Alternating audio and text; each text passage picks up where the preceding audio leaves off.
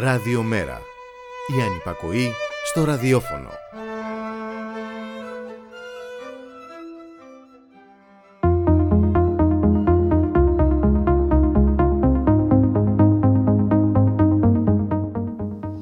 «10.007 μέχρι χθες. Δεν είναι σελίδες σε βιβλίο, δεν είναι στατιστικό στοιχείο, δεν είναι ένας απλός αριθμός. Είναι 10.007 νεκροί συνάνθρωποι μας από την έναρξη της πανδημίας. 10.007 τραγωδίες. Άνθρωποι με συντρόφους, παιδιά, γονείς, εγγόνια, φίλους. Δεν είναι εικονική πραγματικότητα αισιοδοξίας, όπως τα πλάνα Μητσοτάκη με τα τσουρέκια στην Θεσσαλονίκη.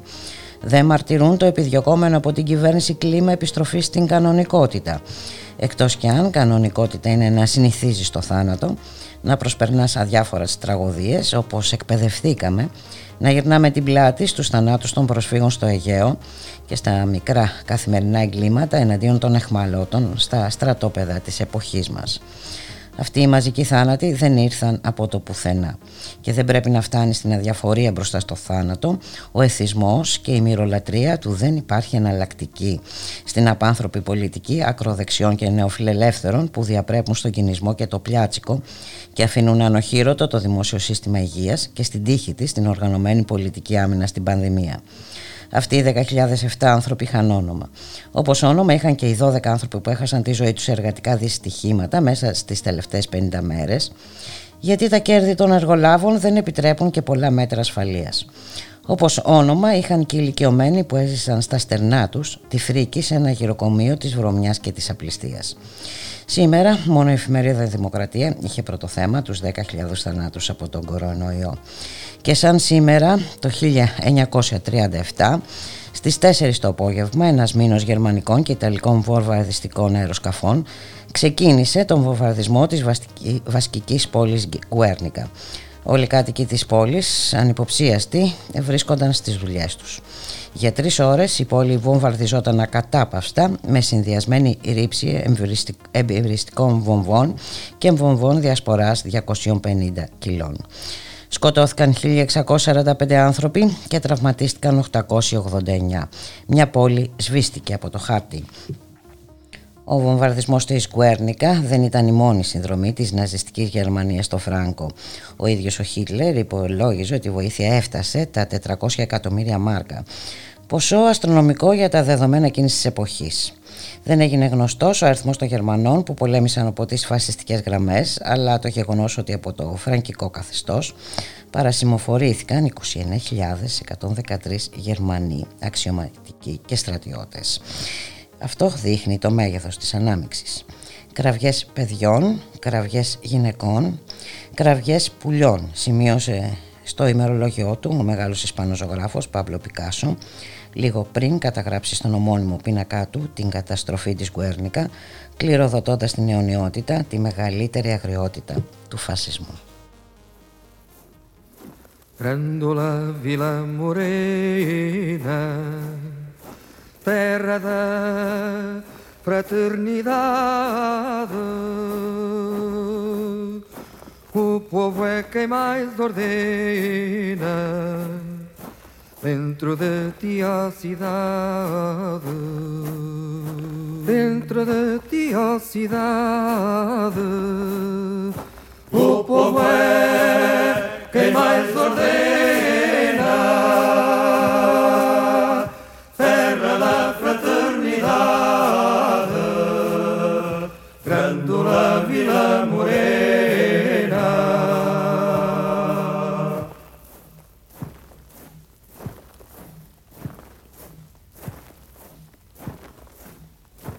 Em cada esquina um amigo, em cada rosto igualdade. Grândola Vila Morena, terra da fraternidade, terra da fraternidade. Grândola Vila Morena, em cada rosto igualdade, o povo é quem mais ordena.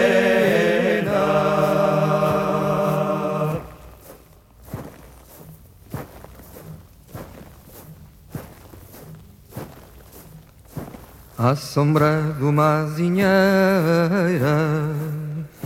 que já não sabia a idade. Jurei ter por companheira Grandola a tua vontade. Grandola a tua vontade. Jurei ter por companheira A sombra de uma não sabia a idade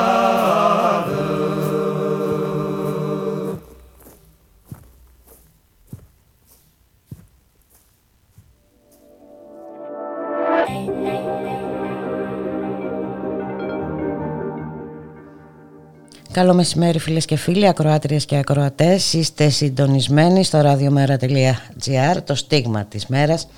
Θα είμαστε μαζί μέχρι τις 3 στον ήχο Γιώργος Νομικός, στην παραγωγή Γιάννα Θανασίου. Στο μικρόφωνο η Μπουλίκα Μιχαλοπούλου, σαν σήμερα η καταστροφή της Γκουέρνικα, σαν χθες η επανάσταση των Γαριφάλων. Καλό μεσημέρι Μιχάλη Κρυθαρίδη. Καλό μεσημέρι Μπουλίκα. Πράγματι έτσι ένα... Γι' αυτό ξεκινήσαμε με αυτό το... την αντίφαση. Το όμορφο τραγούδι, ναι. αντίφαση έτσι. βέβαια. Από τη μια η αγριότητα του φασισμού και από την άλλη ε, η, ελπίδα έτσι, της, ε, της επανάστασης στο Γαρεφάλων το 1974 και εντάξει, ε, ε, έδειξε έναν, ε, έναν, έναν διαφορετικό δρόμο πώς γίνεται έτσι πολλές φορές στα, στα, όπλα να μην, να μην έχουν σφαίρες και μοβαρτιστικά αλλά γαρίφαλα έτσι. Γαρίφαλα και τέσσερις μόνο νεκροί. Έτσι. Κατά τα άλλα εδώ... Κατά τα άλλα εδώ δεν ξέρω κάποιος προσπαθεί να μας πείσει ή πολλοί προσπαθούν να μας πείσουν και μέσω της τηλεόρασης η κυβέρνηση και χρησιμοποιώντας βέβαια τα προσφυλή της μέσα ενημέρωσης ότι όλα βαίνουν καλώς, ότι είμαστε αισιόδοξοι, ατενίζουμε το μέλλον με χαρά, ε, ετοιμαζόμαστε να υποδεχθούμε τους τουρίστες και όλα αυτά. Ναι, να επιστρέψουμε στην κανονικότητα. Ποια κανονικότητα τώρα ακριβώς δεν ξέρω, είναι ένα θέμα αυτό.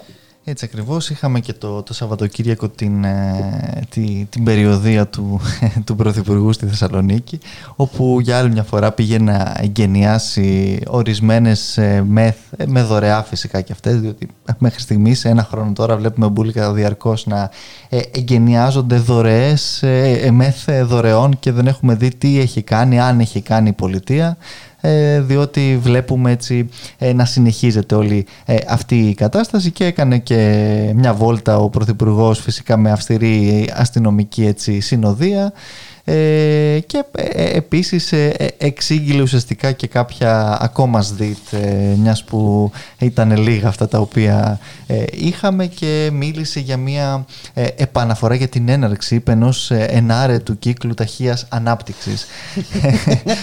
Εντάξει, κάτι το οποίο επιβεβαίωσε, επανέλαβε μάλλον και σήμερα μπουλικά στο Υπουργικό Συμβούλιο, στην εδραίωση του Υπουργικού Συμβουλίου Όπου για άλλη μια φορά ξεσακούσαμε τα γνωστά αυτά ευχολόγια για το Ταμείο Ανάκαμψης, για το πώς θα εντάξει τους νέους και όλα σε, σε, αυτά τα προγράμματα. Έχουμε και ακούσει και τέτοια φοβερά έτσι, νέα ευχολόγια, νέου τύπου ευχολόγια, πέρα δηλαδή από, το, από τη δίθεν πράσινη ε, ανάπτυξη την οποία υπόσχεται με εξορίξεις ο κ. Μητσοτάκης και την, το ψηφιακό κράτος ε, μέσα από το ψηφιακό παρακράτος. Τώρα έχουμε την ένταξη σε αυτό το, το κυβερνητικό αφήγημα της. Ε, ε, ε, ε, άριστης επιτελικής αυτής διαχείρισης και τους νέους οι οποίοι κατά τον Πρωθυπουργό θα μπουν σε διάφορα προγράμματα τα οποία θα βγουν από το Ταμείο Ανάκαμψης ω εκ διαμαγείας και με αυτά ε, θα καταρτιστούν περαιτέρω και το καθεξής. Τίποτα. Δηλαδή, κουβέντα για ε, πραγματικές και καλές θέσεις εργασίας, κουβέντα για αυτούς τους νέους οι οποίοι μπουλικα καθημερινά εγκαταλείπουν ε, και συνεχίζουν και σήμερα και με αυτή την κατάσταση να εγκαταλείπουν τη χώρα,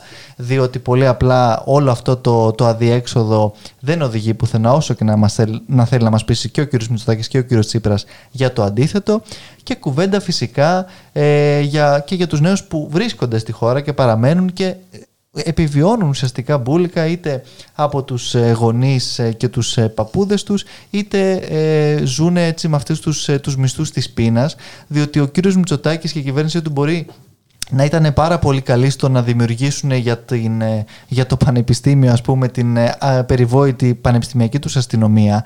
Την ίδια στιγμή ωστόσο που δαπανούν περί τα 50 εκατομμύρια ευρώ μπουλικα γι' αυτό ετησίως, δεν δίνουν μισό φράγκο στους ερευνητές οι οποιοι έτσι δίνουν ε, το, το, το, πραγματικά το, τον αγώνα τους και όλοι τους την ε, παράγουν πραγματικά και αξία και, και υπεραξία με τη δουλειά την οποία κάνουν στα πανεπιστήμια και αναγκάζονται πολλές φορές και αυτοί επίσης να φύγουν στο εξωτερικό, διότι και οι υποτροφίες οι οποίες υπάρχουν εδώ πέρα είναι ελάχιστες και δεν καλύπτουν έρευνες και ιδίως σε ανθρωπιστικά πεδία. Έχουμε ξέρεις, μόνο το, ε, το γνωστό αυτό που υπάρχει με, το, με τις θετικές επιστήμες και το καθεξής. Και βεβαίως ε, συνεχίζει ε, όλη αυτή η κατάσταση και με την ε, με την πανδημία, την οποία όσο και να θέλει να κρύψει ο Πρωθυπουργός και στο Υπουργικό Συμβούλιο σήμερα και τα διάφορα που ακούμε, έχει ξεπεράσει κάθε ε, φραγμό, όπως είπες και εσύ, σπάσαμε χθες και τα 10.000, τους 10.000 νεκρούς, από όλη αυτή την πραγματική ε, τραγωδία την οποία ε, βιώνουμε τη στιγμή που ακόμα και σήμερα δεν ακούμε τίποτε να αλλάζει ρότα. Ο, ο κ. Μητσοτάκης πάλι μίλησε για, τα, για τον αυτοέλεγχο, ε, για την ε, ατομική υγιεινή των πολιτών, όλα δηλαδή από την πλευρά των πολιτών, από την πλευρά της ατομικής ευθύνης και υπευθυνότητας, καμία ευθύνη από την πολιτεία, καμία, κανένα μέτρο ακόμα και τώρα για τα μέσα μεταφοράς, για τους χώρους εργασίας. τίποτα... Ούτε πρόκειται Μιχάλη. πλέον έχουμε πιστεί πράγματι πως ούτε πρόκειται μπουλικα διότι πρόκειται πραγματικά για μια ε, επαναλαμβανόμενη κατάσταση. Ενδεχομένω μόνο μια μαζική κινητοποίηση, μια δεν ξέρω, μια απεργία, μια, ίσως με, και, και ε, με έτοιμα αυτό, έτσι, γιατί είναι... Ναι. Ίσως θα μπορούσε να γίνει και, και επαφορμή έτσι, της εργατικής πρωτομαγιάς την οποία ε, όλοι πλην ε, ΓΕΣΕ θα γιορτάσουμε στις 6 Μαΐου ε, και πράγματι θα μπορούσαν να μπουν και όλα αυτά τα, τα αιτήματα που λες και τα αιτήματα των ανθρώπων ε, των υγειονομικών, τα αιτήματα των ανθρώπων του πολιτισμού που επίσης χθες είχαν μια πολύ όμορφη έτσι, να πούμε, κινητοποίηση στα προπήλαια ε, και έδωσαν και αυτοί τον, ε, το, τον παλμό τους στον τον αγωνιστικό, οι οποίοι να, να πούμε επίσης ότι οι Μπούλικα συνεχίζουν να παραμένουν στο καθεστώς της απλήρους αβεβαιότητας. Στο άγνωστο. Στο άγνωστο, τη στιγμή που ε, ανοίγουν μέχρι και τα εμπορικά κέντρα, οι χώροι ε, του πολιτισμού έτσι δεν, υπάρχουν για την κυβέρνηση. Είπε ο Πρωθυπουργός, είπε στο, στο μήνυμά του ότι κάποια και καλά τότε στο τηλεοπτικό του μήνυμα ότι κάποιες πολιτιστικές δραστηριότητες θα υπάρξουν πολύ φοβόμαστε ότι θα είναι ίσως και χειρότερα και από πέρυσι που ουσιαστικά δεν υπήρξαν και πάρα πολλές ακυρώθηκαν όπως θυμόμαστε τότε και από τους Δήμους και από τις περιφέρειες. Οπότε μένει να δούμε και εκεί ε, τι θα γίνει, διότι και αυτοί οι άνθρωποι πραγματικά καθημερινά έτσι ε, δίνουν μια, μια, έναν αγώνα επιβίωσης μπουλικα, διότι ε, ο, ο, οι μέρες και ο χρόνος στον οποίο ε, είναι κλειστές όλες αυτές τι δραστηριότητες νομίζω ότι ε, φτάνει τον, ε, το χρόνο και σε κάθε περίπτωση νομίζω ότι από το φθινόπωρο δεν, δεν έχουν ανοίξει καν για κάποιο μεσοδιάστημα όπως άνοιξαν ενδεχομένως έτσι άλλες ε, δραστηριότητες διότι βεβαίως δεν είναι και καμιά προτεραιότητα της κυβέρνησης τώρα πολιτισμός. Αυτό ήθελα να πω. Έχουμε δει και τη... Μα εντάξει, τι να τον κάνουμε για τον πολιτισμό. Ε, εντάξει, τώρα Έχουμε την τηλεόραση. Α, αυτό ακριβώς δεν είναι ότι περιμένουν και τίποτα αμύθιτα κέρδη ή τίποτα επενδυτές εκεί πέρα. Οπότε εντάξει, δεν, δεν, δεν τίθεται κανένα τέτοιο ζήτημα, δεν υπάρχει κανένας λόγος να προχωρήσει, δεν είναι καμιά προτεραιότητα έτσι, ούτως ή άλλως. Ούτε θα ακούσουμε να μπαίνει στο Ταμείο Ανάκαμψης, ας πούμε, μαζί με όλα τα υπόλοιπα τα οποία βάζει μέσα ε, η κυβέρνηση. Αλλά πέρα έτσι από το, το αστείο και τραγικό έτσι όλες αυτής της ε, υπόθεσης οι άνθρωποι αυτοί πραγματικά ε, έχουν ανάγκη από την επανέναρξη κάποιων δραστηριοτήτων έστω σε ανοιχτούς χώρους τώρα που ανοίγει ε, ο καιρός και δεν γίνεται η κυβέρνηση ξαναλέω να έχει ως προτεραιότητά της. Και τόσα θέατρα έχουμε. Ακριβώς, ακριβώς. μα, μα δεν γίνεται αυτή τη στιγμή Μπούλικα να, να συζητάμε για το άνοιγμα κλειστών ουσιαστικά εμπορικών κέντρων και να μην συζητάμε για το άνοιγμα πολιτιστικών, ανοιχτών, όπως λες και εσύ, πολιτιστικών χώρων. Είναι, είναι προφανές ότι εδώ είναι ζήτημα ε, προτεραιοτήτων και ζήτημα μιας ε, διαφορετικής ε, πολιτικής αντίληψης, για την οποία προφανώς ο πολιτισμός δεν έχει καμία αξία. Το έθεσες πάρα πολύ σωστά. Εκεί δεν έχει επενδυτές, δεν έχει μεγάλα κέρδη, δεν έχει να πάρει. Ο Ντιόρ που θέλει να έρθει στην Ακρόπολη, αλλά μάλλον δεν θα, δεν θα έρθει ευτυχώς, εντάξει, προφανώς. Ε, Παρ' όλα αυτά πήγαν και κάναν αυτοψία χθες δικοί μας ε, άνθρωποι στην, στην Ακρόπολη. Έτσι, θα και μας τα πούνε. Θα, σας τα, θα τα πείτε και μετά έτσι, και βουλευτές μας και τα λοιπά και νομίζω ότι και από εκεί έχει μία αξία να δούμε τι, τι, τι κάνει και η Υπουργός Πολιτισμού από την άλλη διότι την έχουμε χάσει τελευταία αλλά ε, το έργο της. ίσως να είναι και καλύτερα που την έχουμε χάσει, γιατί κάθε φορά που ακούγεται το όνομά της κάτι άσχημο συμβαίνει. Έχεις δίκιο, αλλά το θέμα είναι να μην συνεχίζει και τα όσα κάνει. Διότι απλώς το να μην την ακούμε δεν, από μόνο του δεν είναι και το πρόβλημα, Βούλικα. Πάμε για ένα μουσικό διάλειμμα.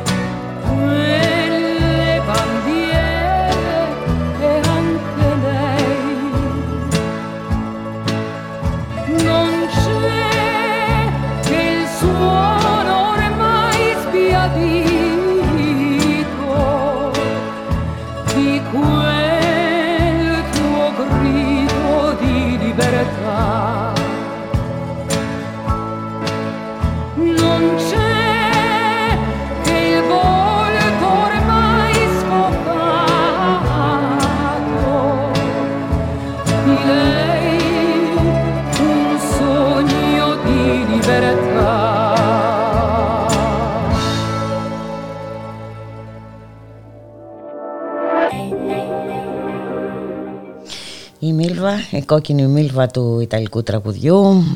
Μας άφησε, έφυγε την Παρασκευή στο Μιλάνο στα 81 της ε, χρόνια. Είχε συνεργαστεί και με τον ε, Θεοδωράκη και με τον Θανό Μικρούτσικο. Έτσι μια, μια ακόμα μεγάλη απώλεια αυτή την περίοδο πολύ Μια πολύ όμορφη και εκφραστική ερμηνεύτρια Δυστυχώς δεν μπορούμε να πούμε το για τον Κυριάκο Μητσοτάκη, ε, κακός ερμηνευτής. Ε, λοιπόν, μας είπε σήμερα στο Υπουργικό Συμβούλιο, ακούσαμε ε, να αναφέρεται στην προσφυλή του τάξη, τη λεγόμενη μεσαία τάξη. Κάτι που επανέλαβε ουσιαστικά, γιατί και στη Θεσσαλονίκη το, το, το, το ξεκίνησε αυτό το καινούριο αφήγημα.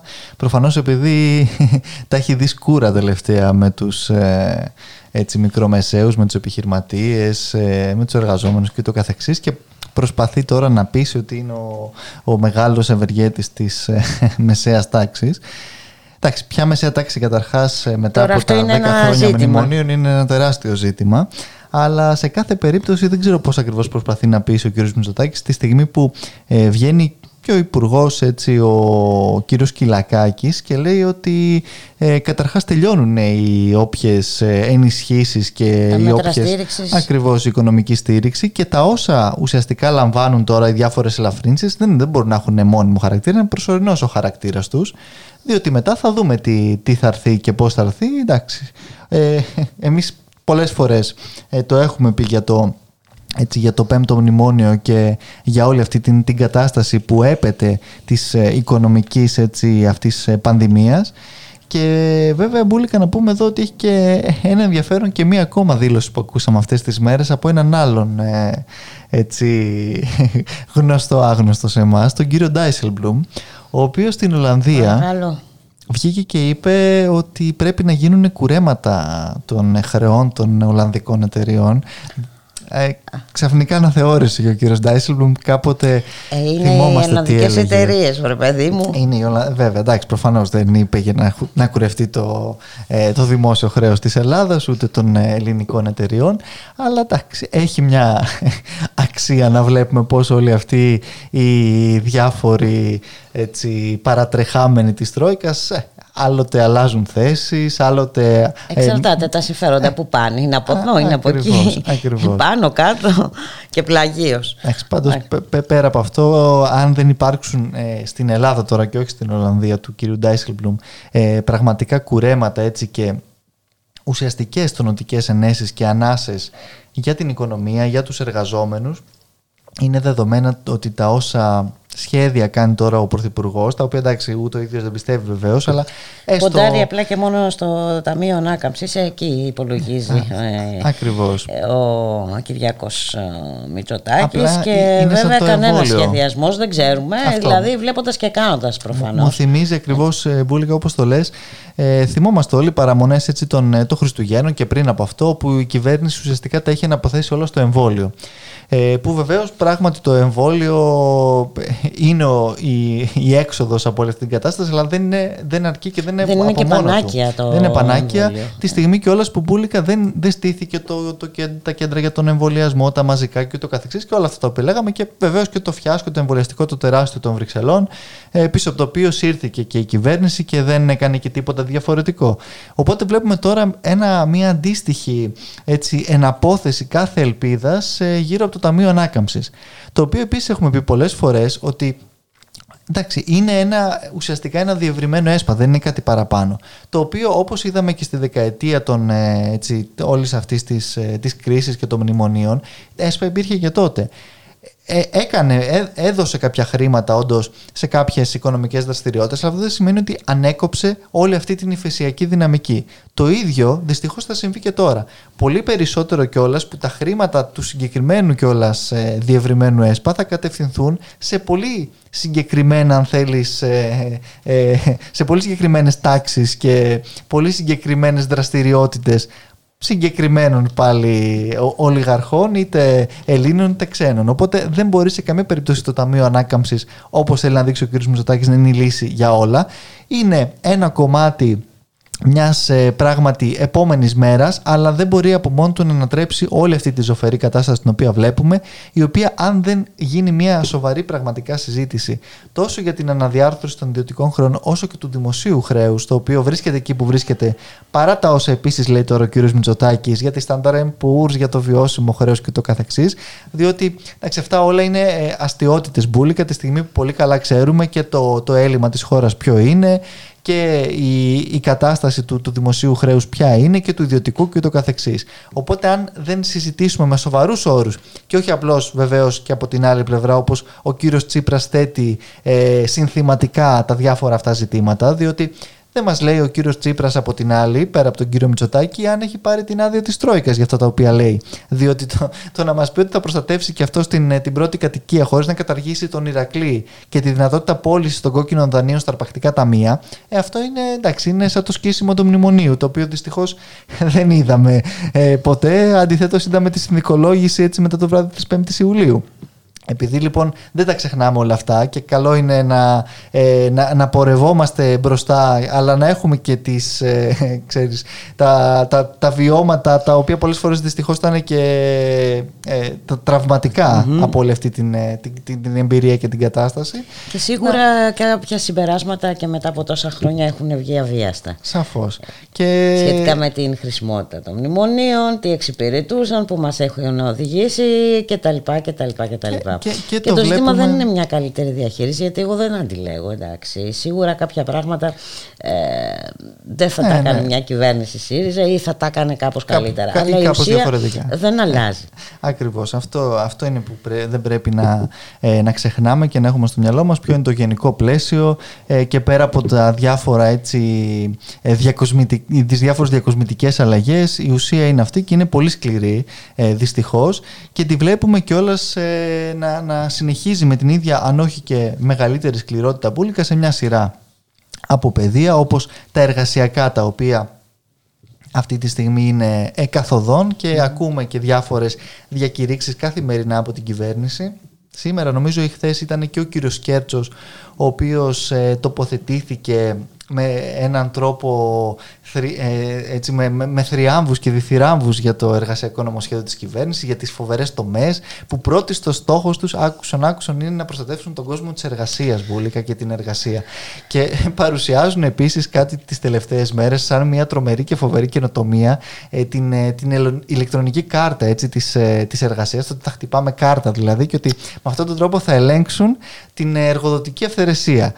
ότι δεν μπορεί ας πούμε εργοδότης να ζητάει από τους εργαζόμενους να χτυπήσουν την κάρτα κανονικά στις ώρες που πρέπει να χτυπηθεί και να συνεχίσουν Πραγματικά δεν ξέρω πού νομίζουν ότι απευθύνονται. Ναι. Ειλικρινά όμως. Ε, Ενδεχομένως να ναι. νομίζουν ότι απευθύνονται σε μια χώρα στην οποία μπουλικα δεν διέλυσαν οι ίδιοι την επιθεώρηση εργασίας μαζί και με, τη, και με το ΣΥΡΙΖΑ και με όλες τις μνημονιακές κυβερνήσεις. Μάλλον νομίζουν ότι απευθύνονται που σε αυτή είναι τη χώρα. Ένας λόγος και αυτό ότι έχουν διαλύσει την επιθεώρηση εργασίας ε, που δεν τηρούνται τα στοιχειώδη μέτρα ασφαλείας. Έχουμε αύξηση των εργατικών δυστυχημάτων το τελευταίο διάστημα. Και, και όχι μόνο αυτό, και έχουμε και μέσα στην πανδημία την πλήρη απουσία της επιθεώρησης εργασίας, η οποία ήταν ζωτικής σημασίας όταν δεν έχουν ακριβώς ληφθεί όλα τα απαραίτητα μέτρα προστασίας για τους εργαζόμενους στους χώρους εργασίας και είχαμε δει, θυμόμαστε πάρα πολύ καλά τι είχε γίνει με τη Δυτική Αττική τότε, ε, με την Ελευσίνα, με όλα αυτά έτσι, τα, ε, τις περιοχές περιπτώσει, που είχαν και μεγάλους χώρους εργασίας και ούτω καθεξής όπου κλείνανε τότε το ένα μετά το άλλο μπαίνανε οι απαγορεύσεις στις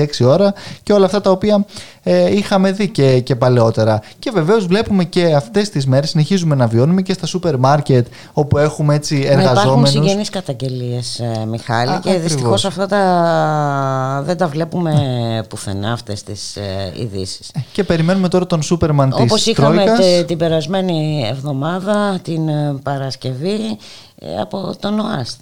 Τα ναι, ναι. λεωφορεία που έχει, έχουν θρυνήσει και εκεί θύματα, οδηγούς. Και περιμένουμε, ξαναλέω τώρα, Μπουλίκα, τον Σούπερμαν της Τρόικας, τον κύριο Χατζηδάκη, να, να προστατεύσει τους εργαζόμενους. Είναι, νομίζω, ε, τουλάχιστον ε, αστείο, αν δεν είναι και, και τραγικό και αυτό δυστυχώς, διότι ε, πράγματι και σε αυτό το, το πεδίο δεν έχει μείνει τίποτε όρθιο. Οι συλλογικές συμβάσεις εργασίας είναι μια τεράστια πληγή επίσης των, ε, των μνημονιακών χρόνων. Ο τρόπος με τον οποίο. Είναι μια τεράστια πληγή και το κυριότερο για μένα. Ε, ε το οκτάωρο επί της πράγμας έχει καταργηθεί πολλέ πολλές ναι, φορές, ναι, έχει ναι. καταστρατηγηθεί. Το τραγικό είναι έτσι ότι δεν θα υπάρχουν πλέον συλλογικές συμβάσεις. Είναι οι ατομικές συμβάσεις, δηλαδή. Ναι, ναι, ούτε καν κάθε, επιχειρησιακές. Ναι, ούτε, καν επιχειρησιακές. Αυτό, ναι, ναι. δηλαδή να σε έρμεο ε, των διαθέσεων του εργοδότη. Όσα και αν είναι δυνατόν, ας να κάνεις, να, να κάνεις διάλογο, ας πούμε, με, εντάξει, το, Το αφεντικό με τον ε, υπάλληλο. Μα αυτό είναι το άλλο αστείο επιχείρημα της κυβέρνησης που παρουσιάζει τα μέρη αυτά ως αν να είναι ισότιμα. Λες και ο εργοδότης δεν έχει εντός εισαγωγικών το διευθυντικό δικαίωμα να πωλήσει τον εργαζόμενο και το καθεξής, ή αν το κάνει αυτό παράνομα, θα υπάρξει επιθεώρηση εργασίας που δεν υπάρχει στη χώρα να τον ελέγξει. Εντάξει, είναι, είναι αστεία, ξαναλέω όλα αυτά. Ε, και τη στιγμή που βεβαίως πέρα από αυτά συνεχίζεται και η επίθεση στο, ουσιαστικά στο, στα συνδικαλιστικά δικαιώματα. Μα είναι, πάνε παρέα. Ακριβώς, ακριβώς. Εντάξει, ατομικές συμβάσεις και, και ουσιαστικά διάλυση του συνδικαλισμού. Ακριβώς, ποινικοποίηση ε. του συνδικαλισμού, τόσο ώστε να μην μπορείς να αρθρώσει κουβέντα για τις ατομικές συμβάσεις. Πολύ σωστά, ακριβώς έτσι. Εντάξει, και, και εκεί επίσης δυστυχώς είχε βάλει το χέρι της και η προηγούμενη κυβέρνηση και η κυρία Χτσιόγλου με την απεργία έτσι με το 50 1% και όλα αυτά τα οποία ε, θυμόμαστε που πανηγύριζε το ο κύριος Γεωργιάδης από την αντιπολίτευση. Έτσι, διότι εντάξει, αυτά ε, δεν, ε, ε, είναι διαχρονικά και έχουν και αυτά την, τη συνέπεια και τη συνέχεια τους στη μνημονιακή. Τα καλά τα χειροκροτάμε. Ε, Μιχάλη Κρυθαρίδη, να σε ευχαριστήσουμε πάρα πολύ για την παρουσία σου και σήμερα. Να έχεις ένα καλό μεγάλο εβδομάδα. Ε, ναι. Γεια σας.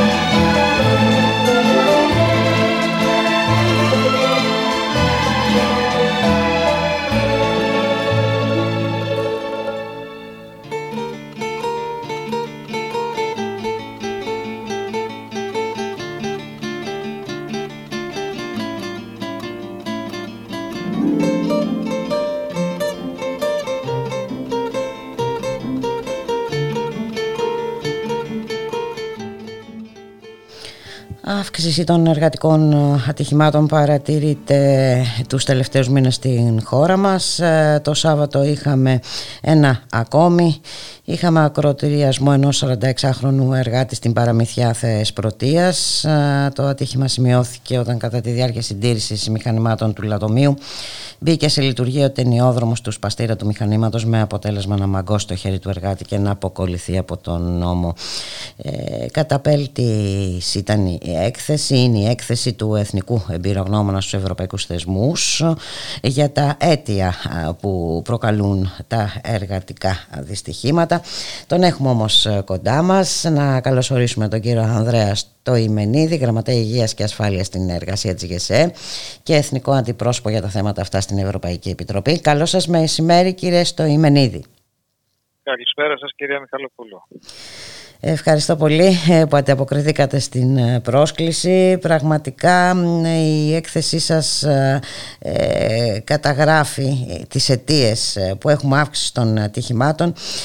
μία από αυτές είναι και η μη τήρηση των μέτρων ασφαλείας.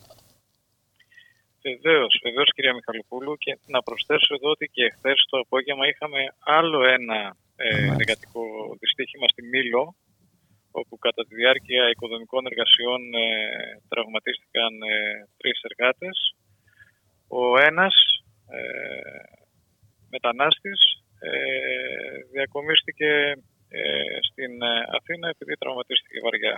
Άρα είναι ε, δυστυχώς επιβεβαιωνόμαστε ότι βρίσκεται σε έξαρση η κατάσταση των δυστυχημάτων των εργατικών στη χώρα μας ε, αυτό που συμβαίνει στους τελευταίους ε, δύο μήνες είναι, είναι ασύλληπτο. Έχουμε ξεπεράσει κατά πολύ ε, τις, ε, τα δεδομένα που ε, συνήθως συλλέγουμε και εδώ υπάρχουν πολλοί παράγοντες. Νομίζω ότι ο βασικός παράγοντας έχει να κάνει, μπορούμε να αναλύσουμε με το mm ποιοι είναι αυτοί οι οποίοι υπόκεινται στα εργατικά ατυχήματα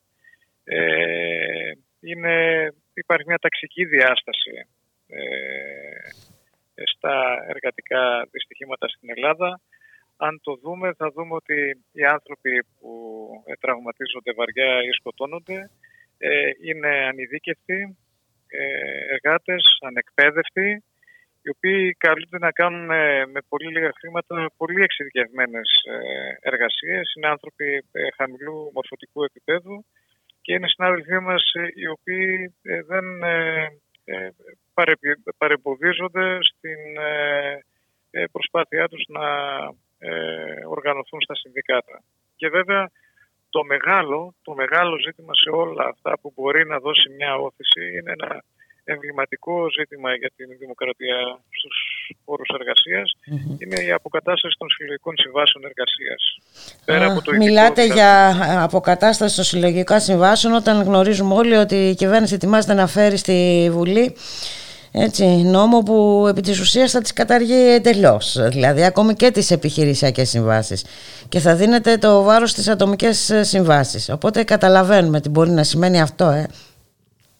Βεβαίως, ε, βεβαίως και καταλαβαίνουμε σημαίνει μια πλήρη μια ισοπαίδωση ε, των ε, ε, εναπομεινάντων ε, ρυθμίσεων ε, που ήταν γίνει από τα συνεχόμενα μνημόνια.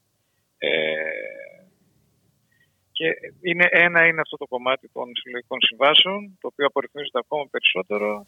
Ένα είναι το τμήμα της ε, της απεργίας που ουσιαστικά ε, απαγορεύει την απεργία, άμα δούμε τις ρυθμίσεις με το προσωπικό ασφαλείας και τον τρόπο με τον οποίο θα λαμβάνει η απόφαση για απεργία.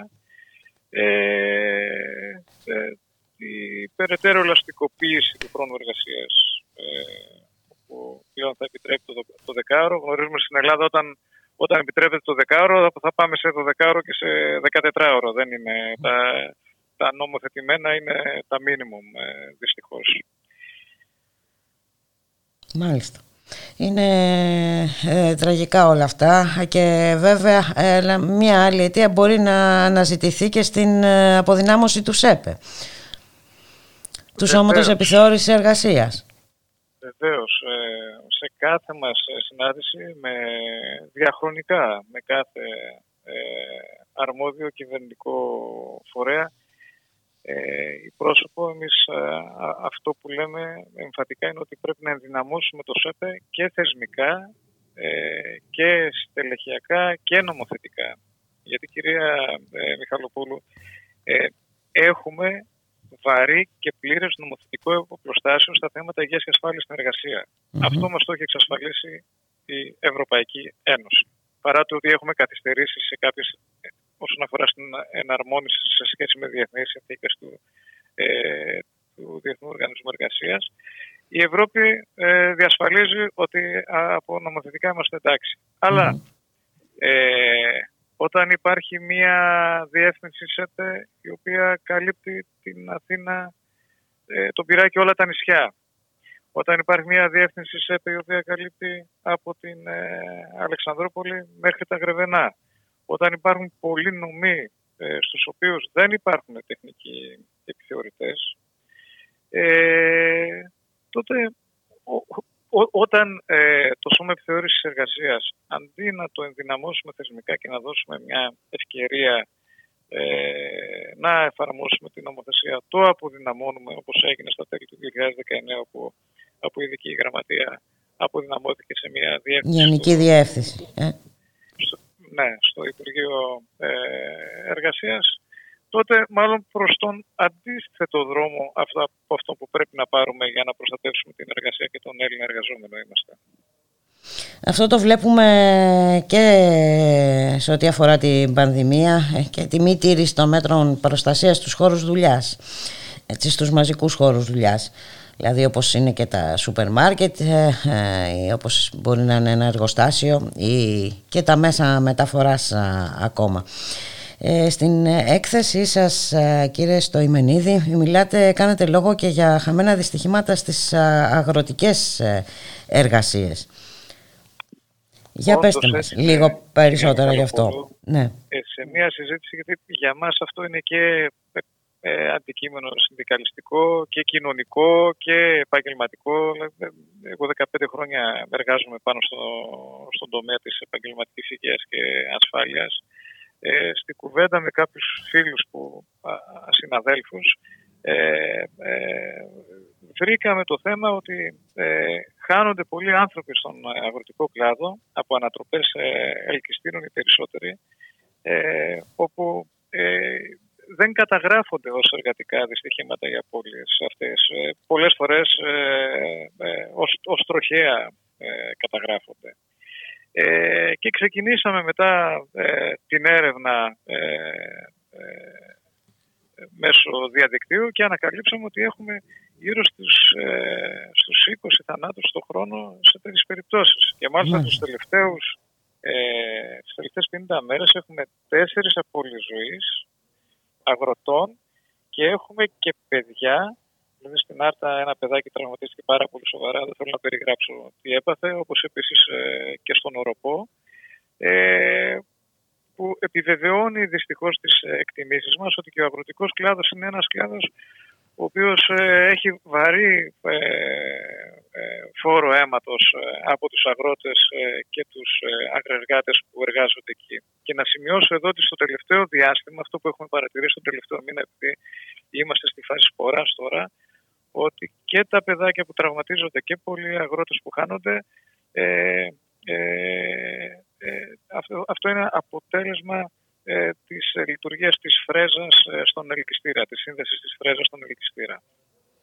Μάλιστα και, και από ό,τι σημειώνεται ε, αυτά τα ατυχήματα ε, ε, δεν καταγράφονται πουθενά. Δηλαδή ε, δεν λογαριάζονται καν ως ατυχ- σαν ε, εργατικά ατυχήματα ή κάτι άλλο. Ναι, στον αγροτικό τομέα, όπως ε, συζητήσαμε πριν από λίγο, ε, πολλά από αυτά καταγράφονται στροχαία. Οπότε δεν καταγράφονται επίσημα αγροτικά. Ε, και αυτό γιατί συμβαίνει; Ε, από, ό,τι, βλέ- από ό,τι διαβάζω η Ελλάδα δεν έχει κυρώσει τη Διεθνή Σύμβαση Εργασίας για την, Δεν επι- έχει κυρώσει... Δεν έχει για την κυρώσει- επιθεώρηση εργασίας στη Γεωργία. Ναι, ακριβώς, ακριβώς. Που, ε, αυτό θα δημιουργούσε ε, καθετοποιημένα σε επίπεδο νομο, νομοθεσίας την ε, ε, δυνατότητα νομοθετικών ρυθμίσεων για να αντιμετωπίσουμε αυτή την κατάσταση, δηλαδή και για επιθεωρητές εργασίας ε, στη Γεωργία. Ε, ε, συμβαίνει ε, λόγω της σύνθεσης ε, του δυναμικού του αγροτικού τομέα, δηλαδή οι περισσότεροι ε, Έλληνες αγρότες είναι πάνω από 55 ετών. Ε, Συνήθως τα ατυχήματα ε, παρουσιάζουν μεγάλα ποσοστά στις ηλικιακές ομάδες των πολύ νέων και των πολύ μεγάλων εργαζομένων σε ηλικία. Ε, και, είναι και οι αγρεργάτες είναι κατά βάση ε, πάνω από 95, κοντά στο 99% είναι ε, με, μετανάστες, εποχικοί ε, εργάτες οι οποίοι ε, έρχονται ε, σε μια συγκεκριμένη περιοχή, σε ένα συγκεκριμένο ε, σε μια συγκεκριμένη περίοδο του χρόνου. Και βέβαια ε, δεν έχουν και τη δυνατότητα οι αγρεργατες ε, να οργανωθούν σε συνδικάτα. Δεν υπάρχουν σωματεία ε, αγρεργατών δυστυχώς. Δηλαδή, εδώ παρατηρούμε και κάτι άλλο, κύριε ότι όπου δεν υπάρχουν σωματεία έχουμε ε, πολλά εργατικά δυστυχήματα. Γιατί δεν υπάρχει δυνατότητα ούτε συζήτηση να γίνει μεταξύ του εργοδότη ε, και των εργαζομένων διαμέσου ε, της συλλογικότητάς τους για ε, την οργάνωση του χρόνου ούτε συζήτηση για τα μέτρα ε, πρόληψης ε, για, τις επαγγελματικές, ε, για τους επαγγελματικούς κινδύνους και τις επαγγελματικές ε, ασθένειες. Άρα φανταστείτε τώρα όταν πάμε στην πλήρη αποδυνάμωση όλου αυτού του συστήματος, φανταστείτε την επόμενη μέρα ποια θα είναι. Η αλήθεια είναι ότι δυσκολεύομαι να φανταστώ, να τη φανταστώ ε, πολύ μαύρη ε, ε, φαντάζει η επόμενη μέρα κύριε Στοημενίδη. Και βέβαια ε, λέγαμε, έλεγα και νωρίτερα για τα μέτρα ασφαλείας που δεν ε, εφαρμόζονται στους χώρους ε, δουλειάς. Ε, είχαμε πολλά κρούσματα. Είχαμε και θανάτους λόγω του κορονοϊού. Οπότε μας λείπει και ένας φορέας επαγγελματικής υγείας και ασφάλειας. Βεβαίως μας λείπει αυτός ο φορέας. Αυτός ο ίσως και να είμαστε μοναδική χώρα στην Ευρωπαϊκή Ένωση που δεν έχουμε τέτοιον φορέα. Ε, ε, αυτός ο φορέας ε, ουσιαστικά ε, θα καλύπτει ε, όλα τα μέσω ασφαλίστων τα οποία θα δίδονται από τους εργοδότες, θα καλύπτει ε, όλες τις απώλειες σε επίπεδο οικονομίας που υπάρχουν από τα εργατικά ατυχήματα και τα, τα εργατικά δυστυχήματα. Ε, θα πρημοδοτεί τους καλούς εργοδότες ε, και θα έχει πέναλτις ε, για τους ε, κακούς εργοδότες. οι εργοδότες θα έχουν και ένα κίνητρο, θα έχουν και ένα κίνητρο ώστε οικονομικό ε, ώστε να προσέχουν περισσότερο για τα ζητήματα υγείας και ασφάλειας συνεργασίας. Γιατί από ό,τι φαίνεται στο κομμάτι της εταιρικής ευθύνης δεν έχουν ιδιαίτερο ενδιαφέρον οι εταιρείες που έχουν εξασφαλισμένες δουλειές, να το πω έτσι, στην Ελλάδα. Ε, Εντάξει, ε, αν υπάρχει ένα κίνητρο όσον αφορά στο οικονομικό κομμάτι, ίσως περισσότερο ε, να, με μεγαλύτερη προσοχή να αντιμετωπίζονται τα θέματα. Και έχουν γίνει και άλλες επιμέρους ε, προτάσεις, όπως ας πούμε ε, μια εταιρεία στην οποία έχουμε επαναλαμβανόμενα εργατικά ε, να μην έχει δυνατότητα να συμμετέχει σε δημόσιους διαγωνισμούς ή σε διαγωνισμούς συγχρηματοδοτούμενων Νομίζω υπάρχουν εργαλεία Σίγουρα, αν υπάρχει βούληση ε, και πρόθεση, σίγουρα βρίσκονται και τα εργαλεία. Και βέβαια όλα αυτά που μας λέτε, ε, που βοηθούν στην αύξηση των εργατικών ατυχημάτων, όλα αυτά ακριβώς ε, επιδιώκει να καταργήσει η κυβέρνηση και με το νομοσχέδιο που θα φέρει, σκέφτεται να φέρει ο κύριος Χατζηγαδάκης στη Βουλή, συνδικαλισμός, να μπορούν να υπάρχουν, να λειτουργούν σωματεία. Ε, και βέβαια ε, ε, συλλογικές συμβάσεις. Κυρία Μιχαλοπούλου, ε, ενδυνάμωση του σώματος επιθεώρησης εργασίας δηλαδή όλα αυτά που η κυβέρνηση οθεί στην εντελώς αντίθετη κατεύθυνση. Ναι, και αυτό είναι και στην εντελώς αντίθετη κατεύθυνση από την λογική της κοινωνικής ευημερίας και της κοινωνικής ευδαιμονίας όπως έδειξε και η τελευταία έκθεση του, του είναι της ΓΕΣΕ αλλά όπως μπορούμε να αντιληφθούμε και όλοι μας ε, και χωρίς να, να διαβάσουμε ίσως την έκθεση. Γιατί το πρόβλημα στην Ελλάδα δεν είναι, δηλαδή ήδη όλα αυτά τα χρόνια γνωρίζετε τι πίεση υπάρχει στον ε, τομέα των συλλογικοτήτων, ε, στο τομέα της εκπροσώπησης των ε, εργαζομένων, ε, τι εικόνα προσπαθεί να περάσει έξω ε, μέσα από τα μέσα ε, για τους συνδικαλιστές και για την συλλογική οργάνωση. Το πρόβλημα για την Ελλάδα δεν είναι αυτή τη στιγμή τα συνδικάτα. Είναι πρόβλημα ότι έχουν αποδυναμωθεί ιδιαίτερα νομοθετικά μέσα από την ισοπαίδωση των εργασιακών Το θέμα στην Ελλάδα είναι να, να προχωρήσουμε αναπτυξιακά με πέντε βασικούς κανόνες, να πατάξουμε τη γραφειοκρατία, να δημιουργήσουμε μεγαλύτερη ευελιξία, να δώσουμε στους μικρούς και μεσαίους επιχειρηματίες τη δυνατότητα να συμβάλλουν, να συμβάλλουν μέσα σε αυτό το κομμάτι το αναπτυξιακό, ώστε να προχωρήσουμε ένα βήμα μπροστά με τους εργαζόμενους να συμμετέχουν σε αυτό και να έχουν και ένα μερίδιο αναπτυξιακό μέσα σε αυτή την πίτα. Δηλαδή η λογική της βιώσιμης ανάπτυξης είναι ότι προχωράει κάτι μπροστά και όλοι έχουμε ένα κομμάτι από αυτό που προχωράει μπροστά. Τώρα να δουλεύουν σαν δούλοι. Άνθρωποι με 3 ευρώ την ώρα κρεμασμένοι στα 120 μέτρα. Ε, αυτό δεν το λέμε. Ούτε, ούτε ανάπτυξη, ούτε ευημερία, ούτε ε, ε, κοινωνικά ε, μπορούμε να, να, το αποδεχτούμε. Άρα, άρα θεωρώ ότι όλη αυτή η οπτική ενδεχομένως να δίνει μια έμφαση σε έναν συμβολισμό ε, σκληρής νεοφιλελεύθερης Αλλά ούτε με οικονομικούς όρους μπορούμε ε, να το ερμηνεύσουμε αυτό. Δηλαδή πρέπει να τονώσεις την ε, απασχόληση, πρέπει να τονώσεις ε, την κατανάλωση. Ε, ε, με όλα αυτά που γίνει, μόνο αυτό δεν κάνει η κυβέρνηση με τα νομοθετήματα που φέρνει και τις προθέσεις της τις δηλωμένες. Να σας ευχαριστήσω πάρα πολύ κύριε Στοημενίδη. Ευχαριστώ πάρα πολύ για την συζήτηση. Και, ε, εγώ ευχαριστώ κυρία Μιχαλοπούλου. Εύχομαι όταν θα τα ξαναπούμε ε, στο μέλλον τα πράγματα να είναι κάπως καλύτερα. Να είστε καλά. Και εγώ το εύχομαι. Καλή σας ημέρα. Γεια χαρά.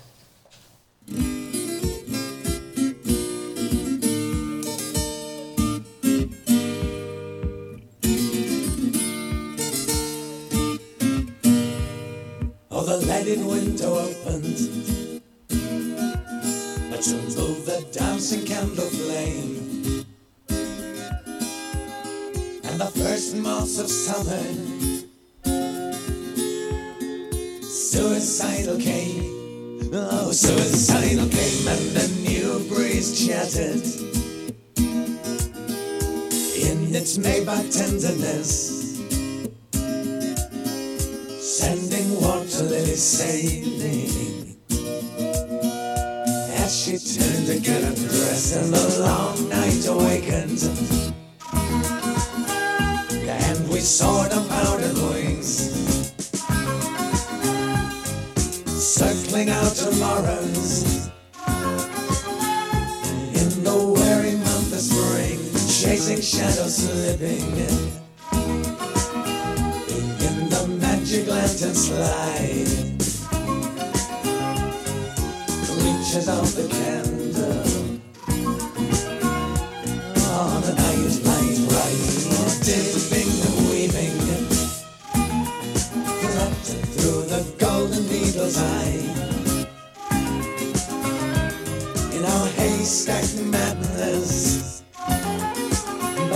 He's on a springtime high, on the springtime high.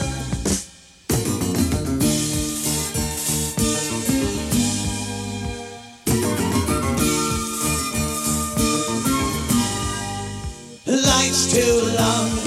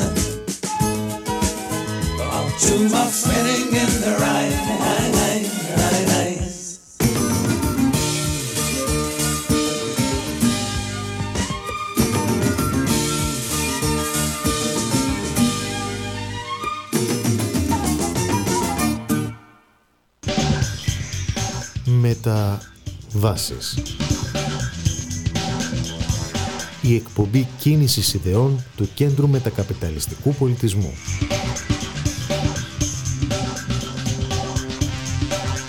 Κάθε Τετάρτη από τις 4 έως τις 5 και μισή το απόγευμα από το Ράδιο Μέρα.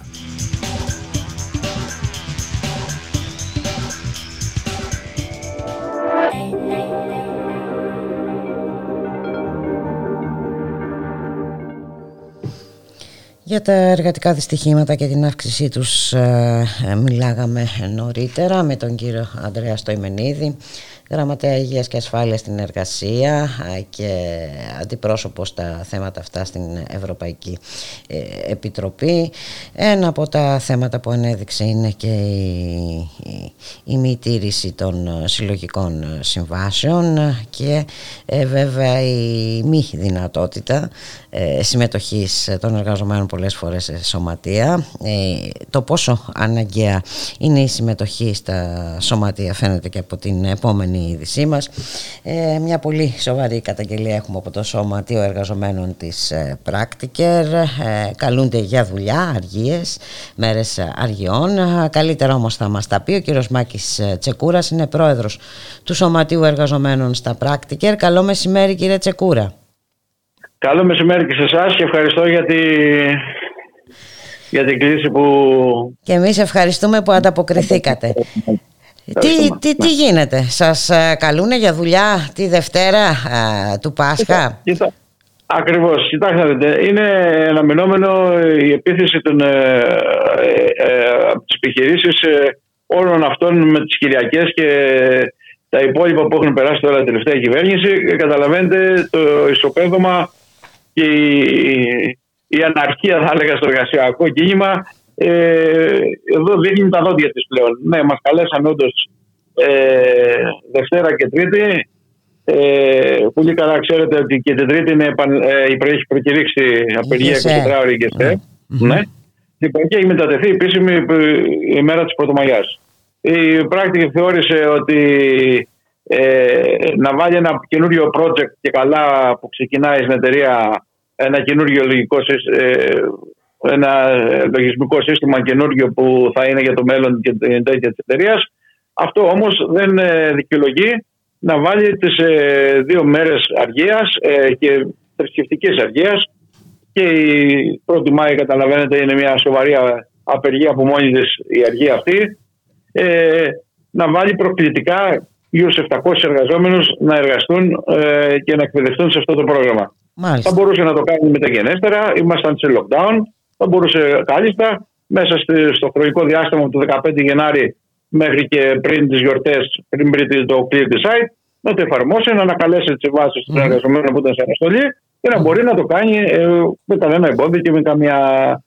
Αλλά εδώ πέρα είναι σκόπιμο να ανοίξει και Είναι και, είναι και συμβολικό θα έλεγα που επιλέγει και δύο μέρες αργιών. Δηλαδή ε, δεν φτάνουν ας πούμε οι Κυριακές, ε, ε, δουλειά, δουλειά τις ε, Κυριακές αλλά δουλειά και τις αργίες. Ε.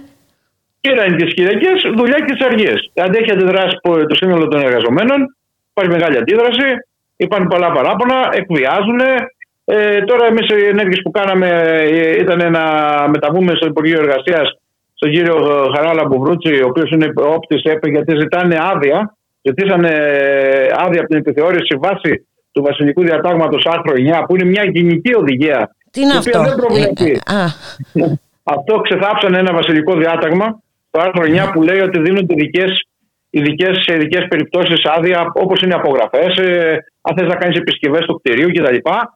Αυτό δεν έχει να κάνει καμία σχέση το, το συγκεκριμένο project με το συγκεκριμένη άδεια του βασιλικού διατάγματος που είχε δοθεί τότε πριν 50 χρόνια. Μάλιστα. Λοιπόν, με αυτή το, το οποίο λοιπόν, είναι σε ισχύ όμως, έτσι.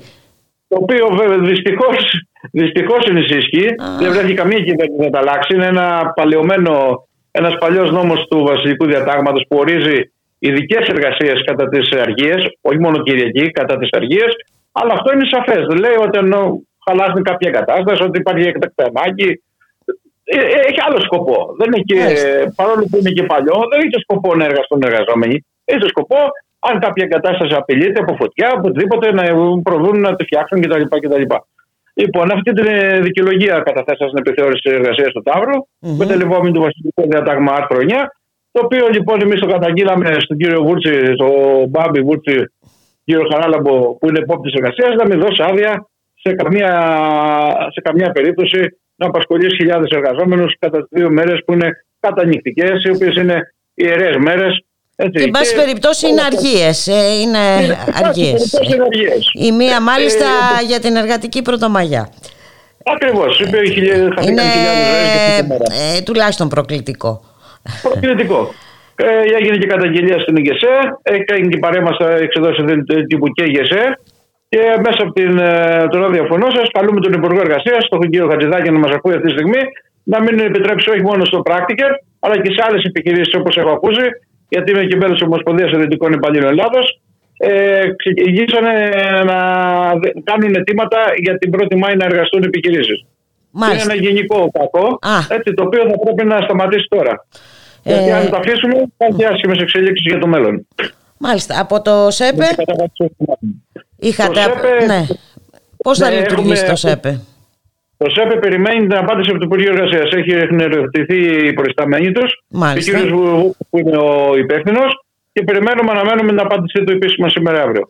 Α, θα έχει πολύ ενδιαφέρον να ακούσουμε ποια θα είναι ναι, ναι. η απάντηση αυτή. Ε, ναι. Τώρα, ε, σε ό,τι αφορά τα μέτρα προστασίας. Σε ό,τι αφορά Πώς τα, μέτρα προστασίας... Με τα μέτρα προστασίας, κύριε Τσεκούρα; Ναι, βεβαίως. Σε ό,τι αφορά βέβαια το κορονοϊό, εκεί αναφέρομαι. Βεβαίως, βεβαίως.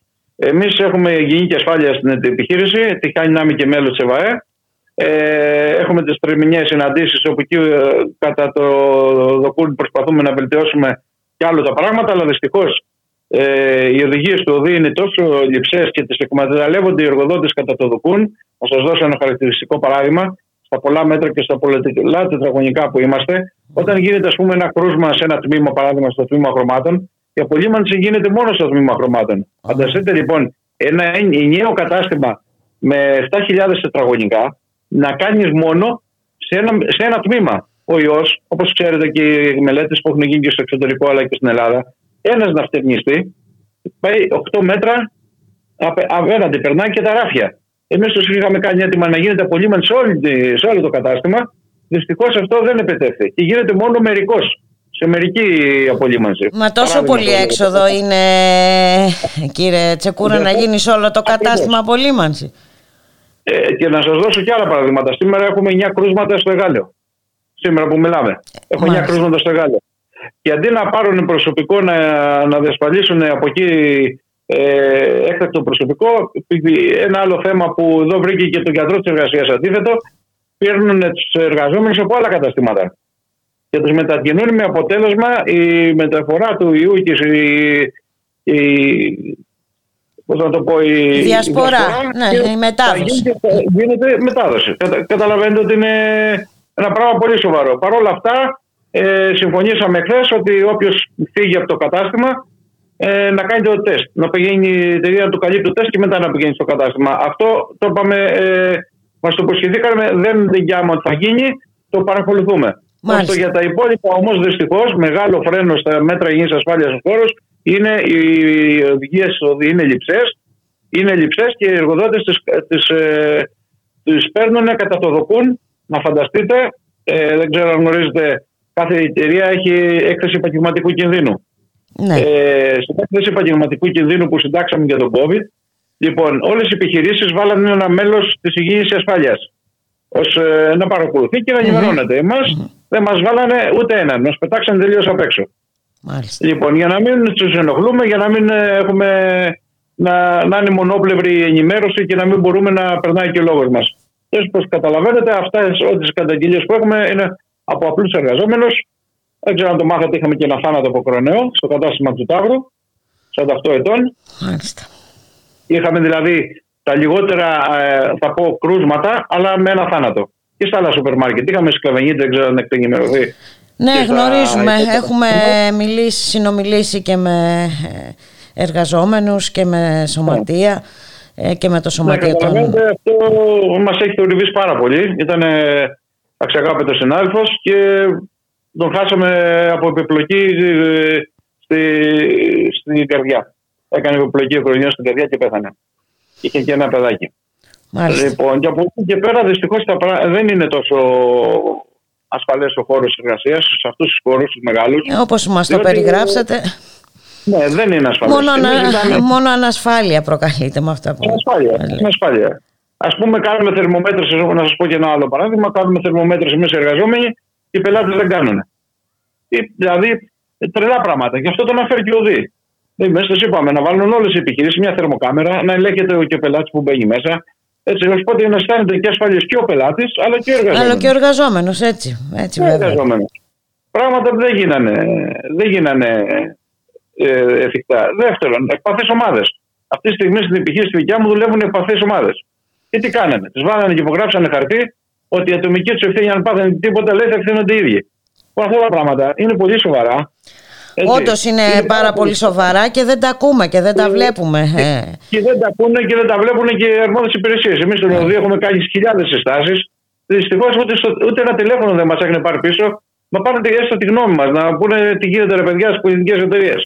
Και βέβαια να μην λοιπόν, ρωτήσω αν έχουν εμβολιαστεί οι ευπαθεί ομάδε, έτσι. Θα είναι νομίζω. Όχι, όχι, Μάλιστα. όχι τώρα, τώρα ξεκινάμε. Τώρα ξεκίνησε. Το, οι ευπαθεί ομάδε τώρα ξεκινάμε γιατί είμαι και εγώ μέσα σε αυτέ τι ομάδε. Εγώ μου το κλείσανε 6 έκτου να, να κάνω το εμβόλιο. Μάλιστα. Ε, είναι μια κατάσταση δύσκολη, αλλά δυστυχώ δεν τα μείνουμε ότι δεν τηρούνται. Είναι, το πρωτόκολλο του ΙΟΔΗ είναι λυψό για τόσο μεγάλα τετραγωνικά και μιλάω και για το σούπερ μάρκετ αλλά και για το χώρο που εργάζομαι. Είναι τελείως λυψό και ε, με το σταγονόμετρο να κάνουμε τα εμβόλια. Δηλαδή, όταν υπάρχει κάποιο κρούσμα, ε, με φασαρίες και με, Κατάλαβα. Με και μέσα σε όλα αυτά ε, να σας βάλουν και να δουλέψετε ε, αργίες. Μέσα σε όλα αυτά, ακριβώς, να δουλέψουμε, να δουλέψουμε και τις αργίες. Που δεν έχει γίνει, θα θυμάμαι, εγώ είμαι τώρα στο χώρο 30 χρόνια, δεν έχει ξαναγίνει ποτέ. Έτσι. Και αυτό είναι ένα ε, ερώτημα που πρέπει να προβληματίσει και η κυβέρνηση και το Υπουργείο Εργασίας πόσο θάρρος έχουν πάρει οι εργοδότες. Και, και, βέβαια και τους ίδιους τους εργαζόμενους και, τα, και τους συνδικαλιστές. Έτσι τα πράγματα, τα πράγματα αγριεύουν όλο και περισσότερο. Ε, κύριε Τσεκούρα, και πρέπει κάτι να γίνει γι' αυτό. Να σας ευχαριστήσω πάρα πολύ για την συνομιλία. Ε, θα επικοινωνήσω και πάλι μαζί σας για να δω, να δω. Πρέπει να ξέρουμε ποια θα είναι η απάντηση του Υπουργείου Εργασίας. Να σας ε, ευχαριστήσω πολύ. Να είστε καλά. Εγώ σας ευχαριστώ, είμαι στη διάθεσή σας. Να είστε καλά. καλά. Γεια σας. Καλημέρα. Si tu savais comment je t'aime, toi aussi tu dois m'aimer.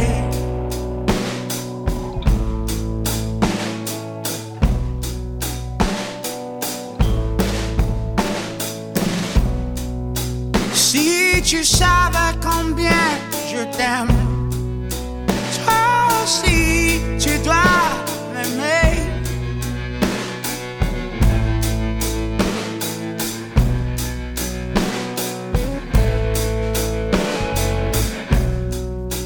Serre-moi dans tes bras, je chanterai oh, pour toi. Hey. Serre-moi dans tes bras, je chanterai, je chanterai pour toi.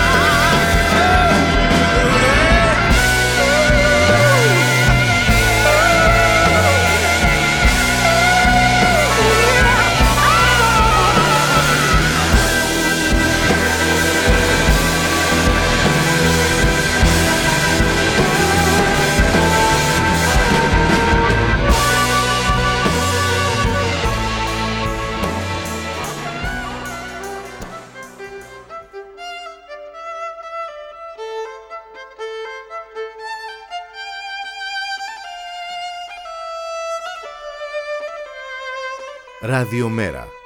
Η ανυπακοή στο ραδιόφωνο.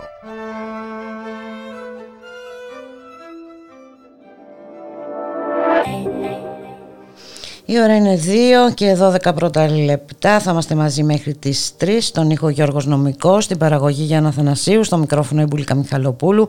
Και σήμερα στην Άγκυρα δικάζονται 108 μέλη του ΧΑΔΕΜΠΕ πολίτες, βουλευτές, ε, δήμαρχοι, η δίκη γνωστή ως δίκη του Κομπάνη βάζει τους κατηγορούμενους στο εδόλο για μια ανάρτηση στο Twitter τον Οκτώβριο του 2014 που καλούσε σε αλληλεγγύη προς τους κατοίκους του Κομπάνη που μάχονταν ενάντια στις επιθέσεις του Ίσης και των τοπικών Τούρκων ενόπλων.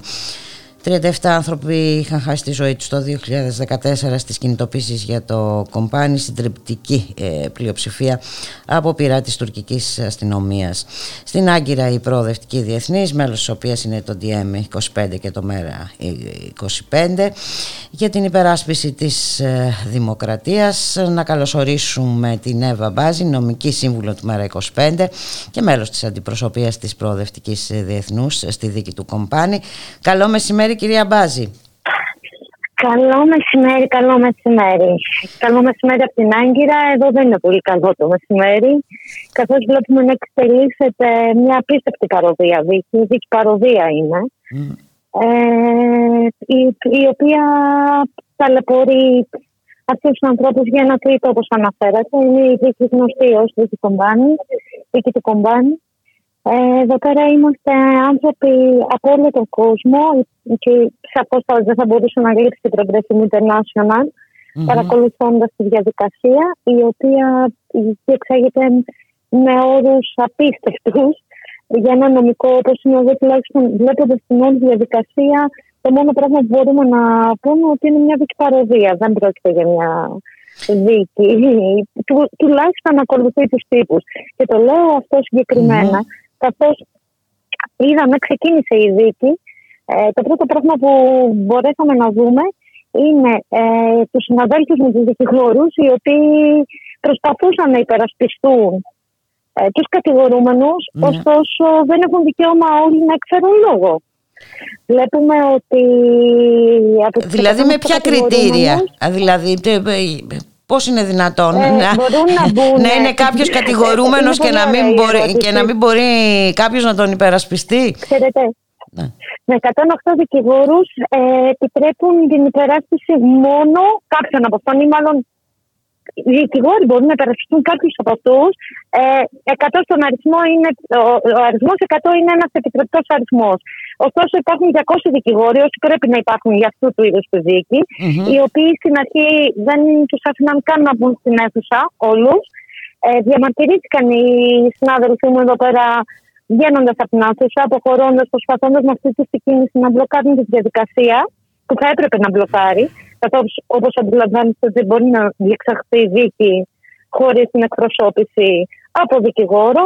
Ωστόσο, δεν τάραξε και πολύ από την έδρα του δικαστηρίου. Ε, τους ζήτησαν ε, να μπουν μέσα στην αίθουσα, λέγοντας χαρακτηριστικά ότι η πόρτα είναι ανοιχτή και κανένας δεν τους απαγορεύει να μπουν. Ωστόσο, δεν έχουν δικαίωμα λόγου. Οπότε, όπως αντιλαμβάνεστε, είναι προσχηματικό όλο το ότι σας επιτρέπετε να μπείτε, αλλά μπορείτε να μπείτε χωρίς να μιλάτε. Χωρίς να μιλάτε, μάλιστα. Ε, Δυστυχώς δεν έχω πολύ χρόνο. Ε, ε, συμβαίνουν διάφορα πράγματα. Θα μπορέσουμε να τα πούμε και κάποια άλλη στιγμή, ενδεχομένως στην επιστροφή. Mm-hmm. Γιατί μόλις ξαναξεκίνησε η διαδικασία η οποία είχε διακοπεί, uh-huh. οι δικηγόροι για μια, ζητώντας μια δεύτερη ευκαιρία ξαναμπήκαν στην αίθουσα. Περιμένουμε να δούμε τι θα γίνει από εδώ και πέρα. Μάλιστα. Το κλίμα γενικά α, ποιο είναι; Υπάρχει κόσμος... Είναι δύσκολο. Είναι δύσκολο. Μάλιστα. Υπάρχει πάρα πολλή αστυνομία παντού. Υπήρχαν διάφορα σκηνικά ε, προβοκατόρικα. Βλέπαμε κάποιους ανθρώπους οι οποίοι έχουν δηλώσει ως θύματα της όλης υπόθεσης να αποχωρούν από το δικαστήριο κατά την ώρα του διαλύματος και να προβοκάρουν ε, όσους ήταν συγκεντρωμένους εκεί, δικηγόρους και, και κατηγορούμενους στην ουσία και ανθρώπους από το ΧΑΔΕΠΕ. Ε, είναι η κατάσταση δύσκολη. Μάλιστα. Ε, οπότε ε, μας, λες, δεν έχεις, δεν μας λέτε δεν έχετε πολύ χρόνο, θέλετε να παρακολουθήσετε την διαδικασία. Η δίκη, αν δεν κάνω λάθος, ε, θα διαρκέσει 45 μέρες. Ε, εσείς διαρκεί πώς, 45 πότε μέρες. επιστρέφετε, πότε θα επιστρέψετε; Θα επιστρέψουμε αύριο, ωστόσο υπάρχουν άνθρωποι της Progressive International, θα υπάρχουν άνθρωποι από διεθνείς αποστολές οι οποίοι θα παρακολουθούν την δίκη, ενημερώνοντάς μας για κάθε πράγμα που θα συμβεί. Εγώ προσωπικά αντιστρέφω αύριο, οπότε μπορώ να σας μεταφέρω το κλίμα. Οπότε θα έχουμε μια Αυτό πιο πλήρη μεθαύριο. ε, εικόνα. Ε, ευχαριστώ πολύ. Να είστε καλά, σας ευχαριστώ, Ευχαριστώ πολύ, και πολύ. πρέπει να σας αφήσω. Έγινε. Σας να είστε ευχαριστώ. καλά. Ε, καλή Γεια σας. συνέχεια. Επίσης,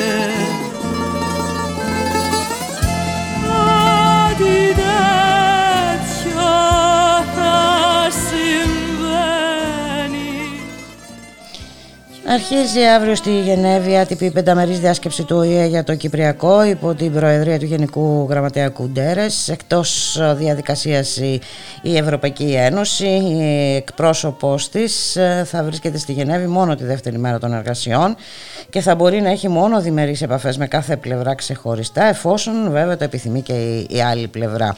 Το δικό τους ε, μήνυμα υπέρ της ειρήνης και της ε, ομοσπονδιακής λύσης του Κυπριακού έστειλαν Ελληνοκύπροι και Τουρκοκύπροι με μια μεγάλη δικοινοτική ε, πορεία. Να καλωσορίσουμε τον κύριο Χρήστο Ανδρέου εκ των διοργανωτών της κινητοποίησης μαζί στο δρόμο για την Ομοσπονδία. Καλό μεσημέρι κύριε Ανδρέου. Καλό μεσημέρι. Για πέστε μας, το δικό σας μήνυμα λοιπόν ε, στείλατε, Ελληνοκύπροι και ε, Τουρκοκύπροι, ε, είχε συμμετοχή έτσι, είχε μεγάλη νομίζω συμμετοχή. Ναι, ήταν αρκετά μεγάλη συμμετοχή για τα κυπριακά δεδομένα, ιδιαίτερα αν λάβει κανείς υπόψη και τις ε, αρνητικές συνθήκες που υπάρχουν ε, αυτή τη στιγμή στο νησί και λόγω του ε, αδιεξόδου του παρατεταμένου που είπα, επικρατεί τα τελευταία τέσσερα χρόνια και λόγω των, της ρητορικής, της σκληρής ρητορικής που, από τις δύο ηγεσίες που εκφράζουν οι δύο ηγεσίες. Ε, παρά, παρόλα αυτά λοιπόν ε, μερικές χιλιάδες κόσμου και στο νότιο μέρος της Λευκοσίας και στο βόρειο μέρος της Λευκοσίας μαζεύτηκαν και φώναξαν υπέρ της επανένωσης της Κύπρου σε μια ομοσπονδιακή δομή. Ε, προφανώς για μας η πενταμερής δεν, είναι, δεν περιμένουμε να έχει και ιδιαίτερα αποτελέσματα. Και για τους λόγους που έχω εξηγήσει και επειδή φαίνεται και μια κόπωση στη διεθνή κοινότητα ε, Κυπριακό ως μια παγωμένη σύγκρουση και θα χρειαστεί κάτι εντυπωσιακό για να υπάρξει κινητικότητα θεωρούμε μετά τη Γενέβη. Ε, πάντως ε, είναι πολύ σημαντική η βούληση έτσι όπως ε, εκφράστηκε και αν δεν κάνω λάθος ε, την κινητοποίηση οργάνωσαν 120 οργανώσεις. Ναι, ναι. Υπάρχει μια πλατφόρμα, η δικοινωτική πλατφόρμα στην οποία συμμετέχουν πολιτικές οργανώσεις, συνδικάτα, μη κυβερνητικές οργανώσεις κλπ. Στην οποία η οποία απαριθμεί 80 και πλέον μέλη και σε αυτή την πλατφόρμα συνέδραμαν και άλλα κινήματα της ε, αριστεράς είτε της ε, θεσμικής είτε της εξωθεσμικής είτε οργανώσεις και ομάδες από τον αντιφασιστικό και αυτό, αναρχοαυτόνομο χώρο. Έτσι μαζεύτηκαν αρκετές ε, δεκάδες blocks σε αυτή την ε, προσπάθεια η οποία δείχνει ότι σε επίπεδο κοινωνίας υπάρχει θέληση για επανένωση και αυτό καταγράφεται επίσης και σε δημοσκοπήσεις οι οποίες είδαν πρόσφατα το φως της δημοσιότητας δηλαδή ε, η Διζωνική Δικοινοτική Ομοσπονδία παραμένει η νούμερο ένα προτιμητέα και στις δύο πλευρές ε, του σειρματοπλέγματος ε, και, το, και το άλλο ενθαρρυντικό αυτή της κινητοποίησης ήταν ότι συμμετείχαν πολλά, πολλά νεαρά άτομα. Δηλαδή, συνήθως βλέπαμε τις κοινωτικέ κινητοποίησεις να έχουν έτσι ένα μεγαλύτερο μεσόρο ηλικίας. Αυτή τη φορά κυριάρχησε η νεολαία και κυριάρχησε έτσι ένα πιο θετικό μήνυμα σε σχέση με προηγούμενες κινητοποίησεις. Οι δύο πορείες δεν συνενώθηκαν πάντως, ε; Όχι, αυτό δεν κατέστη δυνατό λόγω, κυρίως λόγω ε, προσκομμάτων που ε, έβαλαν, στο, έβαλαν οι τουρκοκυπριακές αρχές ε, μη αφήνοντας τους τουρκοκυπρίους να εισέλθουν σε χώρους που βρίσκονται κοντά στο, ε, στην πράσινη γραμμή. Έτσι πορευθήκαμε παράλληλα στις δύο πλευρές της Λευκοσίας και καταλήξαμε σε ξεχωριστές πλατείες όπου αναγνώστηκε ένα κοινό μήνυμα. Αναγνώστηκε και στις δύο γλώσσες. Ε; Και στις δύο γλώσσες, ναι, και στα ελληνικά και στα τουρκικά. Επίσης να πούμε ότι ε, για πρώτη φορά ίσως τέθηκε τόσο έντονα το θέμα της ΑΟΣ και του αιτήματος των ομάδων να μην άλλες ε, εξορίξεις ε, ή γεωτρήσεις της Κύπρου ε, αναγνωρίζοντας έτσι το ε, αρνητικό ε, τις αρνητικές συνέπειες που αυτές οι δραστηριότητες επιφέρουν στο, στο περιβάλλον και πολύ περισσότερο σε μια κλειστή θάλασσα όπως είναι αυτή της Μεσογείου. Ε, όλοι θυμόμαστε ε, τις πρόσφατες ε, πληγές της ε, καταστροφής στον κόλπο του Μεξικού από την πλατφόρμα της BP και αντιλαμβάνομαστε ότι ε, ειδικά για, για τις ε, ευαίσθητες ε, ευάλωτες και ευάλωτες παραλίες ενός νησιού όπως η Κύπρος ένα ενδεχόμενο ατύχημα όσο απομακρυσμένο και αν είναι θα είναι καταστροφικό από πολλές απόψεις. Βέβαια. Ε, σκοπεύετε να έχετε ανάλογες εκδηλώσεις και στο μέλλον; να δούμε και τι θα προκύψει από την ε, διάσκεψη. Αν και όπως εκτιμήσατε ναι, ναι. και εσείς ε, δεν πρέπει να περιμένουμε θεαματικά αποτελέσματα. Ε, κοίτα, είναι πάντως τώρα η στιγμή η κοινωνία να βγει μπροστά και να κρατήσει το θέμα στο προσκήνιο, να βάλει πίεση στις ηγεσίες ώστε να να φανεί ότι η θέληση του, του κόσμου είναι υπέρ της λύσης. Ε, προς το παρόν ε, θα έχουμε μια στάση αναμονής, υπάρχει και το, το, το πρόβλημα του κορονοϊού. Ε, όπως πιθανό γνωρίζετε είμαστε σε ακόμα ένα lockdown αυτή τη στιγμή για δύο εβδομάδες στην, στην Κύπρο. άρα θα πρέπει να αναμένουμε πρώτα το αποτέλεσμα της πενταμερούς και μετά τη λήξη του lockdown για να δούμε πώς θα Πώς θα πορευτείτε περαιτέρω. Να σας ευχαριστήσω πάρα πολύ ε, κύριε Ανδρέου για την συνομιλία. Καλή συνέχεια. Είμαστε καλά επίσης.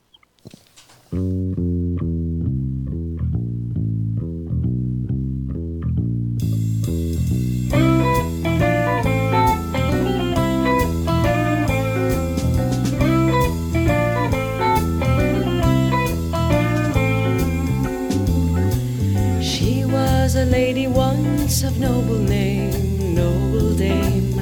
She has a silver ring from her king.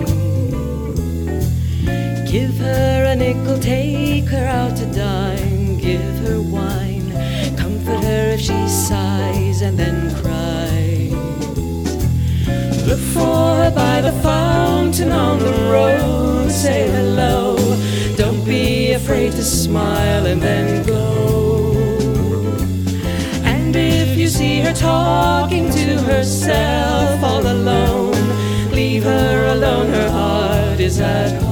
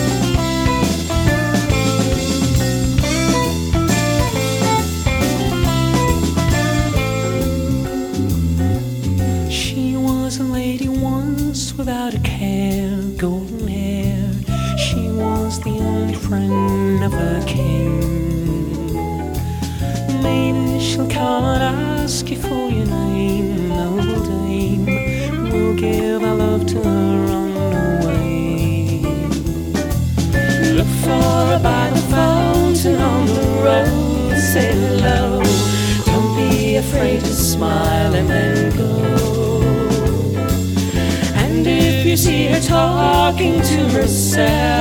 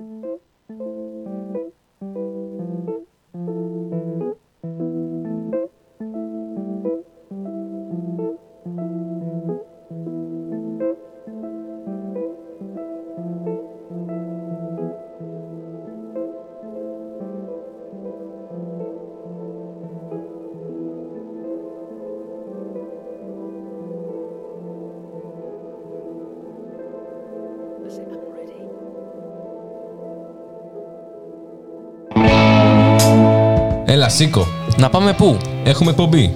Τι εκπομπή, μωρέ, αφού έχει απαγόρευση. Ακριβώς γι' αυτό. Εμείς τα λέμε μετά την απαγόρευση. Μετά την απαγόρευση. Κάθε Τρίτη και Παρασκευή, 10 με 12 το βράδυ, με το Θοδωρή Βαρβαρέσο και το Χρήστο Θανόπουλο. Γιατί οι νέοι έχουμε φωνή.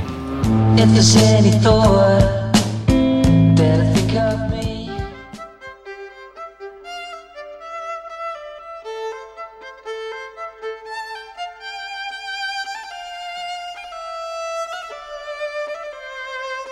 Ραδιομέρα. Η ανυπακοή στο ραδιόφωνο.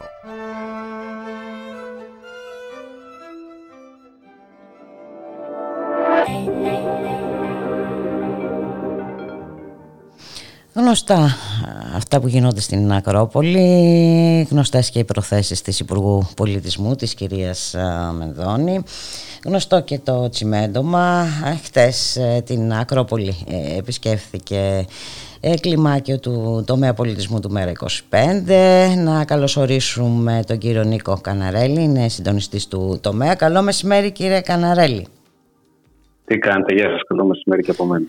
Καλά, εσείς θα μας πείτε τι κάνετε, πώς θα περάσετε. Ε, ήταν και μια συνεφιασμένη μέρα και βέβαια με όλα αυτά που θα είδατε φαντάζομαι δεν θα σας έφτιαξε και πολύ διάθεση.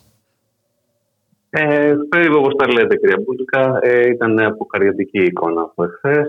Ε, δεν σας κρύβω ότι με το αντικείμενό μου οι σπουδές μου είναι πρώτα συντήρητης έργων τέχνης και μετά σπούδασα ζωγραφική σχολή τεχνών. Δεν μπόρεσα να αισθανθώ την ε, μαγεία και την ψυχική ανάταση που θα έπρεπε να προσφέρει η επίσκεψη μας αυτή. Ε, τι να πω, κάτι έχει διαταράξει για πάντα αυτή τη σχέση. Ζούμε δηλαδή, ζω αυτή τη μια, μια, μια τραυματική εμπειρία.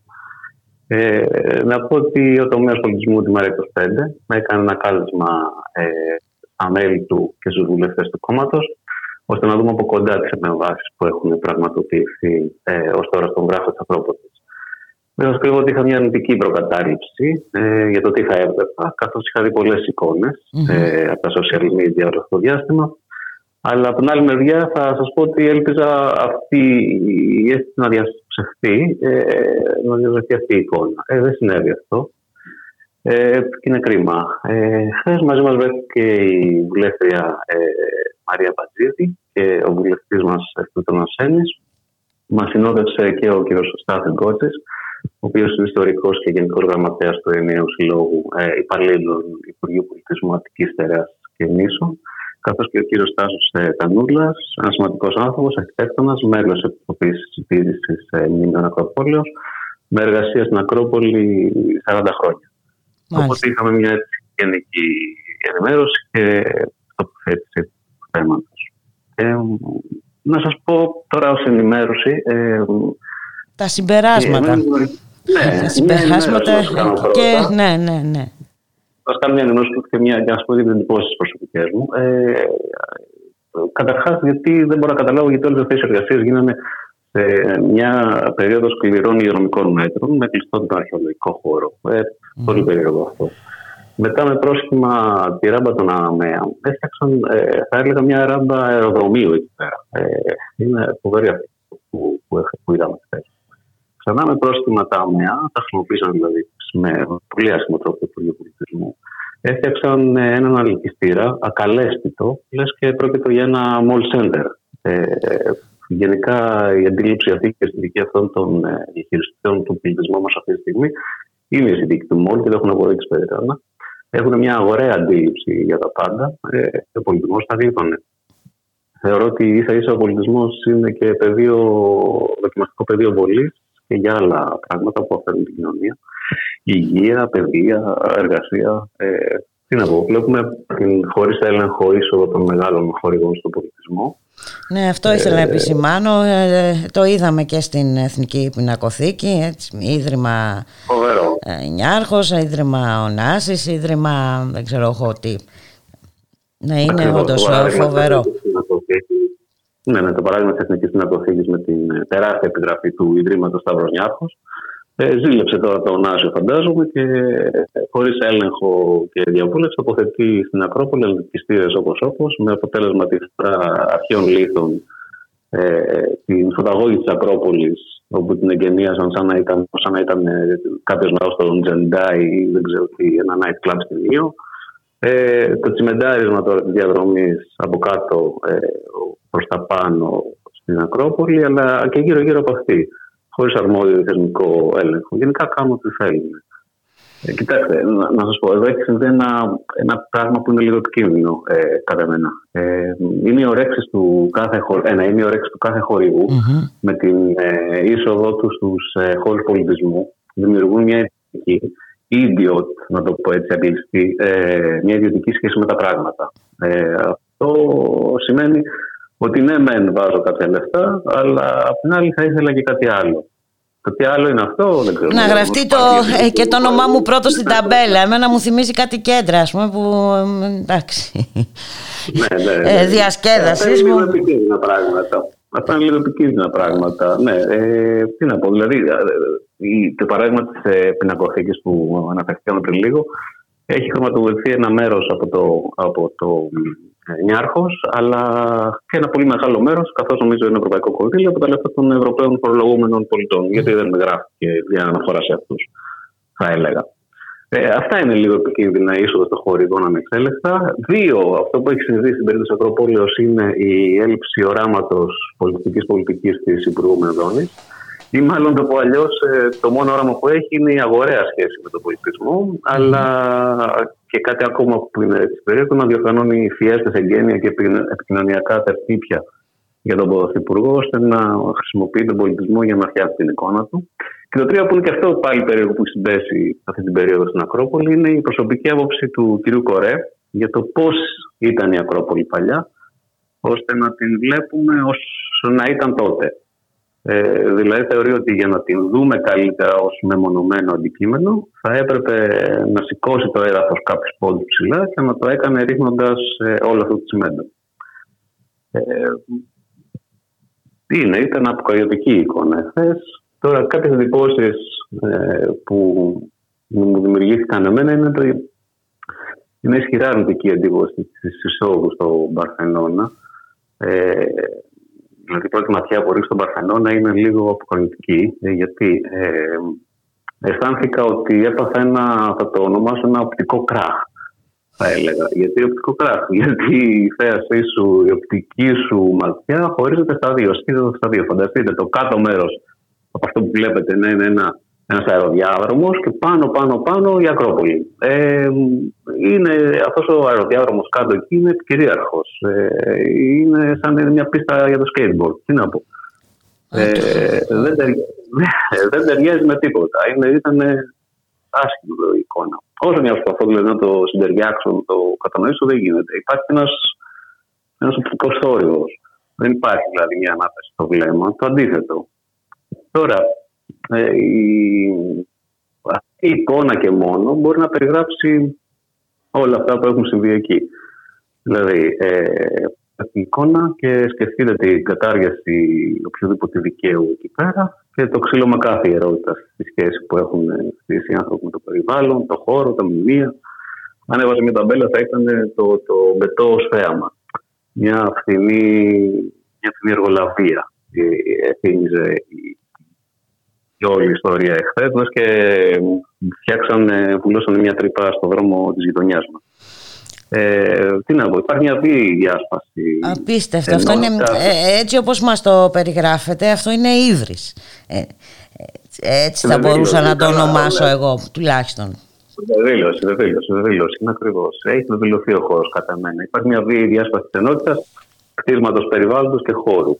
Ε, η γενική μου εντύπωση, να σα πω, δεν σας κρύβω, ότι αυτό που σκέφτομαι χθες, ότι είναι ένας αεροδιάδρομος, φανταστείτε, που ενώνει έναν βιαστικό επισκέπτη που προσγειώνεται στο λιμάνι της Κόσκο και τρέχει γρήγορα, χωρίς εμπόδια, για να βγάλει μια φωτογραφία αναμνηστική. Ε, τι να πω, είναι απογοητευτικά πράγματα. Όντως είναι απογοητευτικά. Βέβαια, απόλυτη συμπεριφορά της ε, Υπουργού. Ε, εντάξει, δεν ε, περιμέναμε και τίποτα καλύτερο. Βλέπουμε και πώς αντιμετωπίζει τους ανθρώπους του πολιτισμού. Ε, ανοίγουν διάφορα, έρχονται οι τουρίστες, ανοίγει εστίες κτλ. Δεν έχουμε ακούσει τίποτα για το άνοιγμα των χώρων του πολιτισμού, για το πώς πορεύονται όλοι αυτοί οι άνθρωποι. Ε, ναι, είναι... Είναι αλήθεια. Είναι αλήθεια αυτό. Και να σας πω ότι τώρα, στην ευκαιρία της σημερινής μας συνέντευξης, διάβαζα τις εξαγγελίες Μενδώνη όταν βγήκαν και αναλάβαν την εξουσία, τον 7ο του 19, νομίζω πότε ήταν. Ε, το μας το είχε πει ότι φαντάζομαι έναν ε, πολιτικό οικονομικό τουρισμό. Έχω μια τέτοια σχέση με τα πράγματα και δεν πρέπει να μπει εμπόδιο τύπου, τίποτα σε αυτό. Ε, δεν έχουν όραμα, νομίζω. Αυτό είναι ότι η ελλείψη οράματος αρχίζουν και μπαίνουν και κάνουν. ε, Τι να πω, άλλη κουμάντο, άλλα σφαίροντα. Ε. Εμείς Ε, πρέπει να μάλλον σου πω αυτό ότι- είναι το, το όραμά τους. ε. Μα- Μάλλον κάπου εκεί Ακριβώς, θα ναι. πρέπει να το αναζητήσουμε. Κοιτάξτε, τώρα εμείς ως ΜΕΡΑ25 έχουμε καταθέσει ε, ερωτήσεις και ερωτήσεις στα πλαίσια του κοινοβουλευτικού ελέγχου από τους περισσότερους βουλευτές μας και βουλευτριές μας. Ε, να πρωτοθυμηθώ από τον Πλήωνα Γρηγοριάδη, τον Κρήτον Αρσένη, τη Μαρία Ναπαντζίδη και άλλους. Ε, Α συνεχίσουμε την ενημέρωση και τον έλεγχο, γιατί φοβάμαι ότι χωρίς αυτά θα ήταν, ειδικά και στην Ακρόπολη, συμμετοποιηθεί τα πάντα. Και μάλιστα εχθές μάθαμε ή ακούσαμε ότι σκέφτονται να, κάνουν, να συνεχίσουν δηλαδή το, το παρανοϊκό έτσι, επιχείρημα που θέλουν να κάνουν εκεί ε, τεραστίων διαστάσεων ε, και έγκλης, ε, μόλ. Ε, θέλουν να αλλάξουν την κλίμακα νομίζω στην είσοδο της Ακροπόλεως. Κάτι σκέφτονται να κάνουν με τη σκάλα η οποία τώρα έχει μια ε, διαδρομή η οποία είναι zigzag. Σκέφτονται νομίζω ότι την κάνουν ευθύραμη και αυτό. Είναι πράγματα τα οποία πρέπει Εντάξει, να ελεγχθούν και να πέσουν στο διάβολο Είναι αδιανόητα όλα αυτά όμως. Εντάξει, στο τέλος η Ακρόπολη δεν θα είναι πια Ακρόπολη. Δηλαδή δεν ξέρω. Δεν ξέρω γιατί θα πρέπει να έρχονται κάποιοι να τη δούνε. Άμα δεν, δεν θα έχει καμία επαφή Ναι. με το, ούτε με την ιστορία, ούτε με το περιβάλλον, ούτε. δεν ξέρω. Ναι, δεν γίνεται να δει την Ακρόπολη εκτός τοπίου, εκτός πλαισίου. Ε, Όπως δεν γίνεται να δεις οποιαδήποτε πολιτική κοινωνική ανάλυση εκτός ιστορικοπολιτικού πλαισίου του. Δηλαδή, δεν γίνεται να φανταστείς έναν άνθρωπο που έχει πει κάτι ε, εκτός της ιστορίας του. Αυτός ο άνθρωπος το έπρεπε το συγκεκριμένο τρόπο. Ε, το ίδιο συμβαίνει και με τα μνημεία. Το ίδιο συμβαίνει και με την Ακρόπολη. Ε, έχει φτιαχτεί τότε και υπάρχει και η συμπερίληψη του τοπίου. Δεν γίνεται να μην το, το, το, το, το, θέσει και αυτό στην ε, συζήτηση. Έτσι κι αλλιώς, νομίζω στο, στο, στην UNESCO που έχει να κηρυχθεί η Ακρόπολη με μνημείο προσθετική κληρονομιάς, έχει συμπεριλάβει και τον τόπο. Έχει συμπεριλάβει και το τοπίο. Έχει συμπεριλάβει ακόμα το, το πετρόδι, βραχώδη χαρακτήρα που έχει. Ακριβώς. Μάλιστα. Να σε, σας ευχαριστήσω πάρα πολύ. Μας κάνατε την καρδιά περιβόλη. Να είστε καλά. Ελπίζω να μπει ένα φρένο στις δραστηριότητες της κυρίας Μενδώνη ε, και σύντομα. Ε, ναι, αυτό, αυτό μπορεί να συμβεί. Να, να υπάρχει έλεγχος, έλεγχος, έλεγχος. Ευχαριστώ πάρα πολύ. Να είστε καλά. Καλή συνέχεια. Να είστε καλά. Καλή συνέχεια.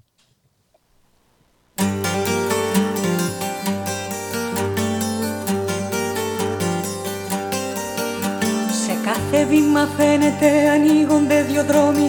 Τον έναν δεν τον ξέρω, άλλος είναι της φωτιάς. Κι άμα περάσεις από εκεί είναι σκληρή η νόμη. Μαζεύεις τα κομμάτια σου κι ύστερα προχωράς. Μαζί σου δεν μπορούσα να κρατήσω πισινή Καλούσα και το πείσμα και την τρέλα μου απ' τα βάθη. Κι ισορροπούσα πάνω στο δικό σου το σκηνή Ζητούσα το ρόδο, ζητούσα και τα αγκάθη για μένα ήσουν θανατηφόρος πύρατος Που μου δώσε όμως χάρη και μ' άφησε να ζήσω. Και είδα πως γίνεται απ' τα σκοτάδια φως. Σιγά σιγά κι εγώ να ανατέλω μαζί του.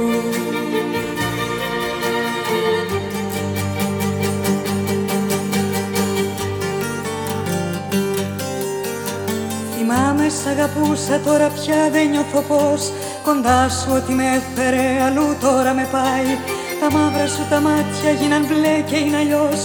Αλλιώς το νιώθω μέσα μου αυτό που σπαρταράει. Τώρα έχω στο δισάκι μου τεράστια περιουσία Και πέρπατο ξοδεύοντας σε δύσκολη εποχή. Στου κόσμου τα παράτερα δεν δίνω σημασία. Απ' την αγάπη πέθανα και να με ζωντανή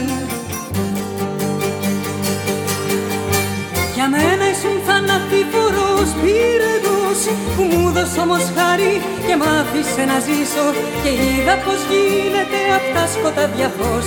Σιγά σιγά κι εγώ να ανατέλω μαζί του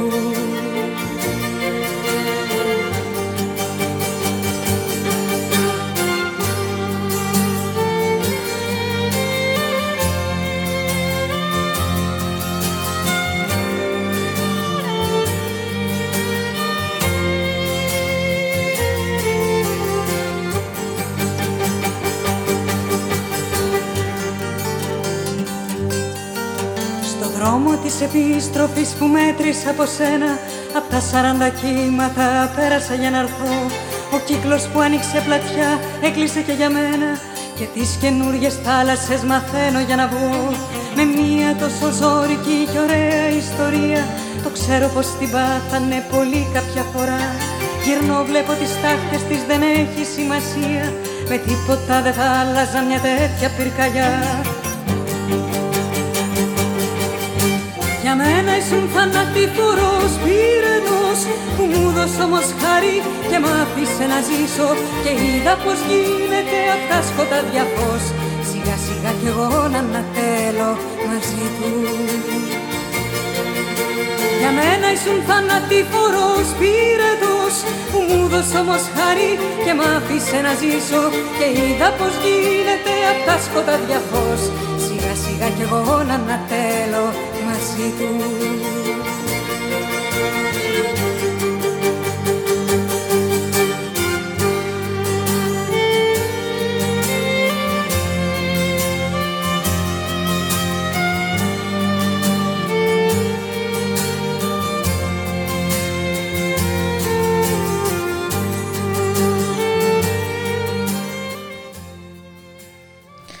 Αδιανόητες ιστορίες φρίκης με θύματα ηλικιωμένους σε γεροκομείο της ε, Κρήτης. Πραγματικά ε, σοκ προκαλούν οι αποκαλύψεις πρώην εργαζομένων σε οικοευγυρία των ε, Χανίων. Να καλωσορίσουμε τον καλό συνάδελφο Μάριο Διονέλη, είναι δημοσιογράφος στην Ευσύν και στο Sky. Μάριε, καλό μεσημέρι.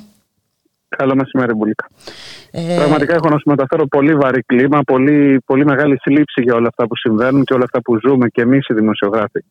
Παράλληλα με την εξέλιξη της υπόθεσης, η οποία είναι καταιγιστική και το λέω όχι ως σχήμα λόγου, γιατί ακόμα και αυτή την ώρα που μιλάμε ε, μπαίνουν και άλλες μαρτυρίες ε, πάρα πολύ βαριές για το τι συνέβαινε μέσα σε αυτό τον Νίκο Ευγυρίας, για το ποια ήταν ακριβώς η συμπεριφορά των ανθρώπων προς τους ε, τροφίμους για το πόσο ήταν καλή ή κακή η, η, η φροντίδα που λάμβαναν στο συγκεκριμένο χώρο και πραγματικά οι αποκαλύψεις είναι πάρα πολύ ε, θλιβερές θα σου έλεγα γιατί δείχνουν έλλειψη, παντελή έλλειψη σεβασμού προς τους ανθρώπους αυτούς που είναι σε κατάσταση αδυναμίας.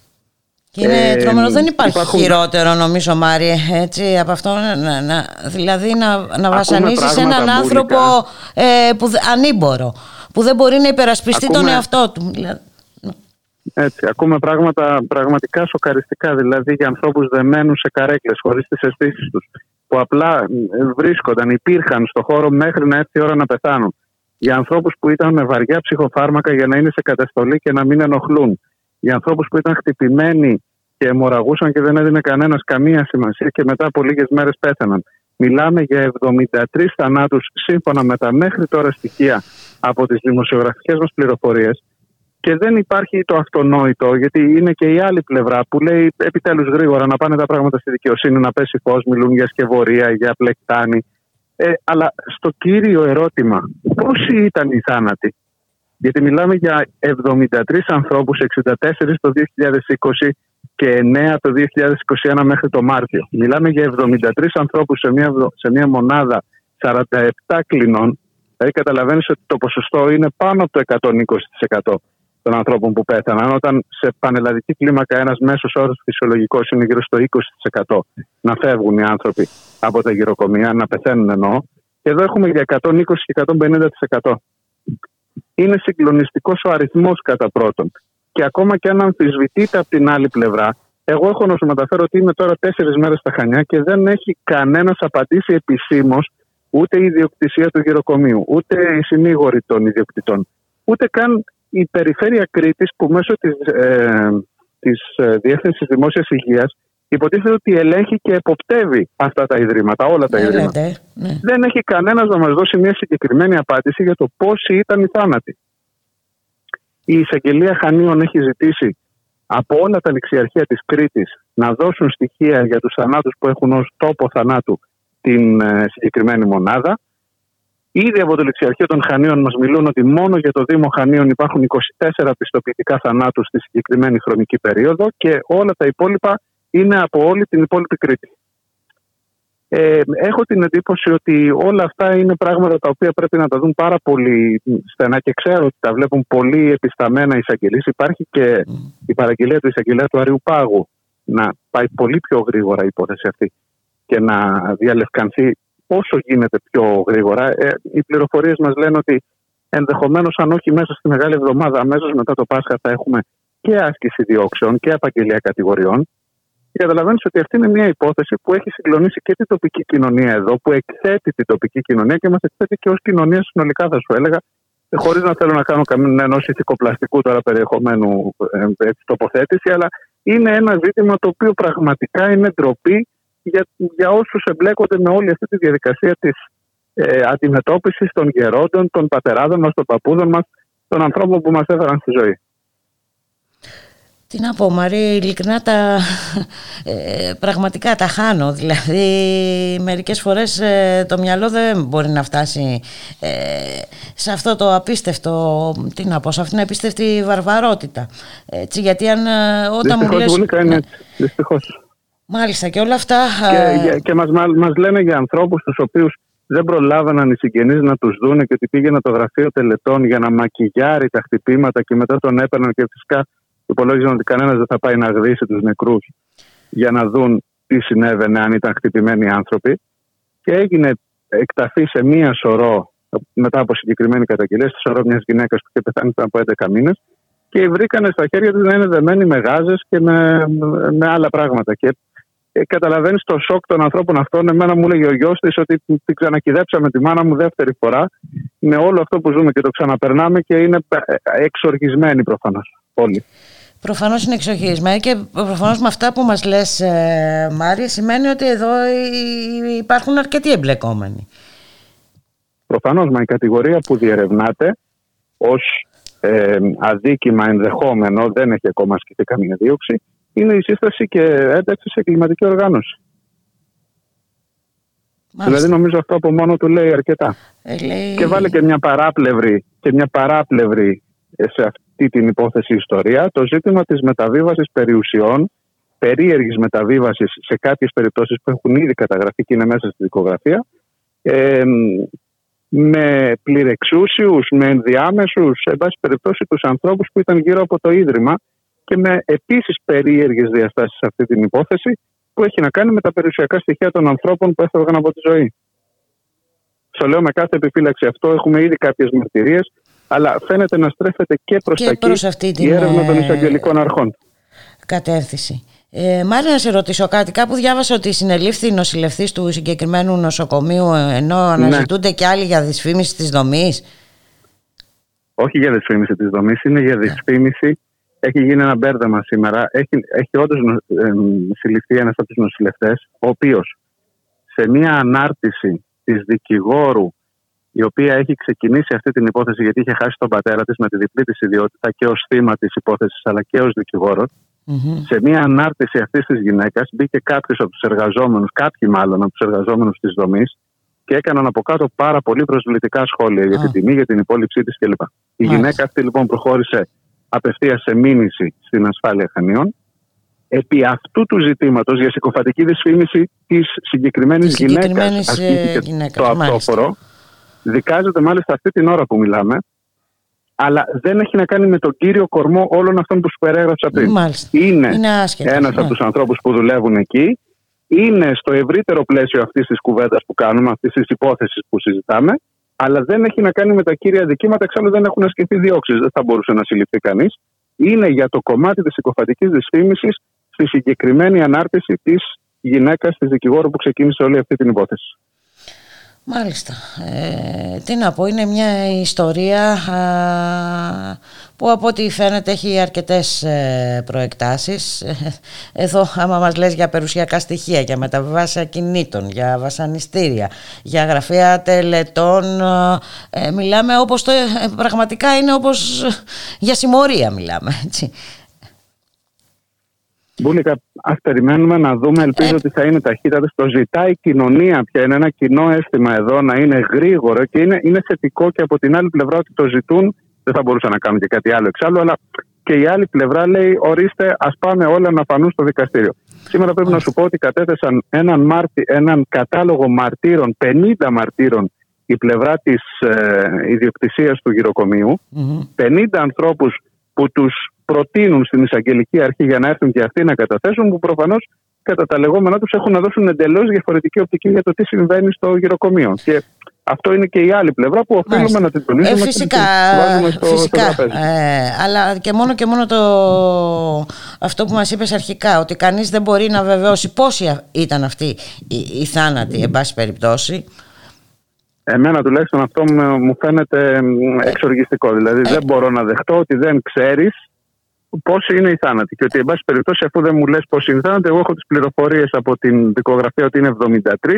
Δεν μας λέει κανείς ότι δεν είναι 73, μας λένε Αλλά- δεν ξέρουμε πόσοι είναι οι θάνατοι. Μάλιστα. Πώς είναι δυνατόν να μην ξέρει πόσοι άνθρωποι έχουν πεθάνει στο γυροκομείο που διοικεί, ας πούμε; Και εγώ αυτό ρωτώ. Ε, δηλαδή, Και εγώ αυτό εντάξει, ρωτώ. εντάξει. Ε, Μάριε, να σε ευχαριστήσω πάρα πολύ. Καλή Δεν συνέχεια, ξέρω Μπουλίκα. να, τι να πω. Το θετικό είπε που είναι ότι έχει κινητοποιηθεί και η κοινωνία. Ε, τουλάχιστον να σας δείξουμε ότι έχουμε ακόμη ανθρώπινα αντα- αντανακλαστικά. Να σε ευχαριστήσω, Αυτό ακριβώς. πα- να σε ευχαριστήσω πάρα πολύ Μάριε. Καλή συνέχεια. χαρά. Καλό απόγευμα. Και εδώ ήρθε η ώρα εμείς να σας αποχαιρετήσουμε. Κοντά σας για δύο ώρες ε, στον ή- ήχο Γιώργος Νομικός, ε, στην παραγωγή της εκπομπής η Γιάννα Θανασίου, στο μικρόφωνο η Μπουλίκα Μιχαλοπούλου. Να σας ευχηθούμε να έχετε ένα καλό απόγευμα, να είστε όλες και όλοι καλά. Καλώς εχόντων των πραγμάτων, θα τα ξαναπούμε αύριο στη μία το μεσημέρι. Γεια χαρά.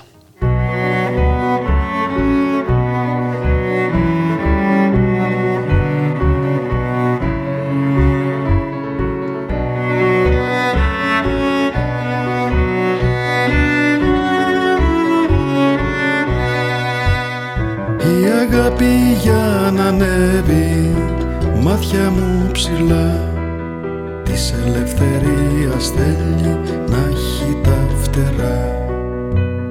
Η αγάπη για να πάει μάτια μου βαθιά. Ζήλιας ερώτες και τόξα τα θέλει στη φωτιά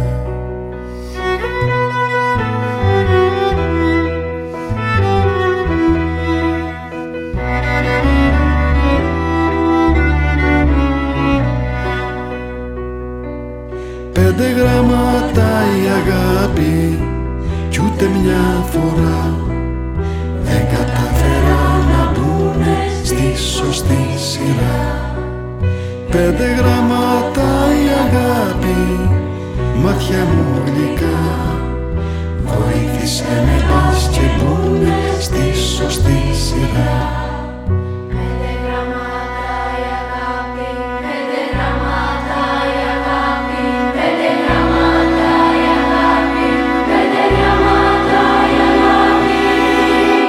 Κι αν η ζήλια δεν σ' αφήνει να ελευθερωθείς.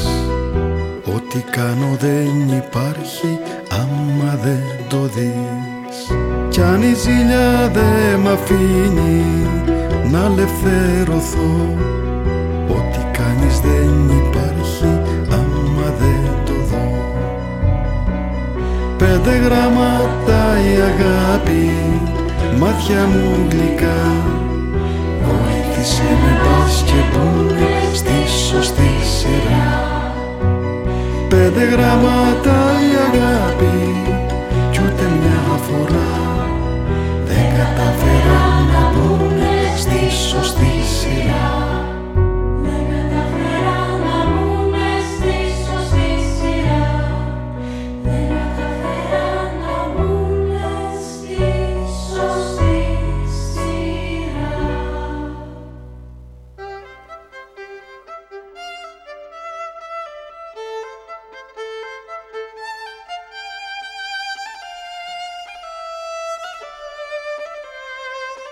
Ραδιομέρα. Η ανυπακοή στο ραδιόφωνο.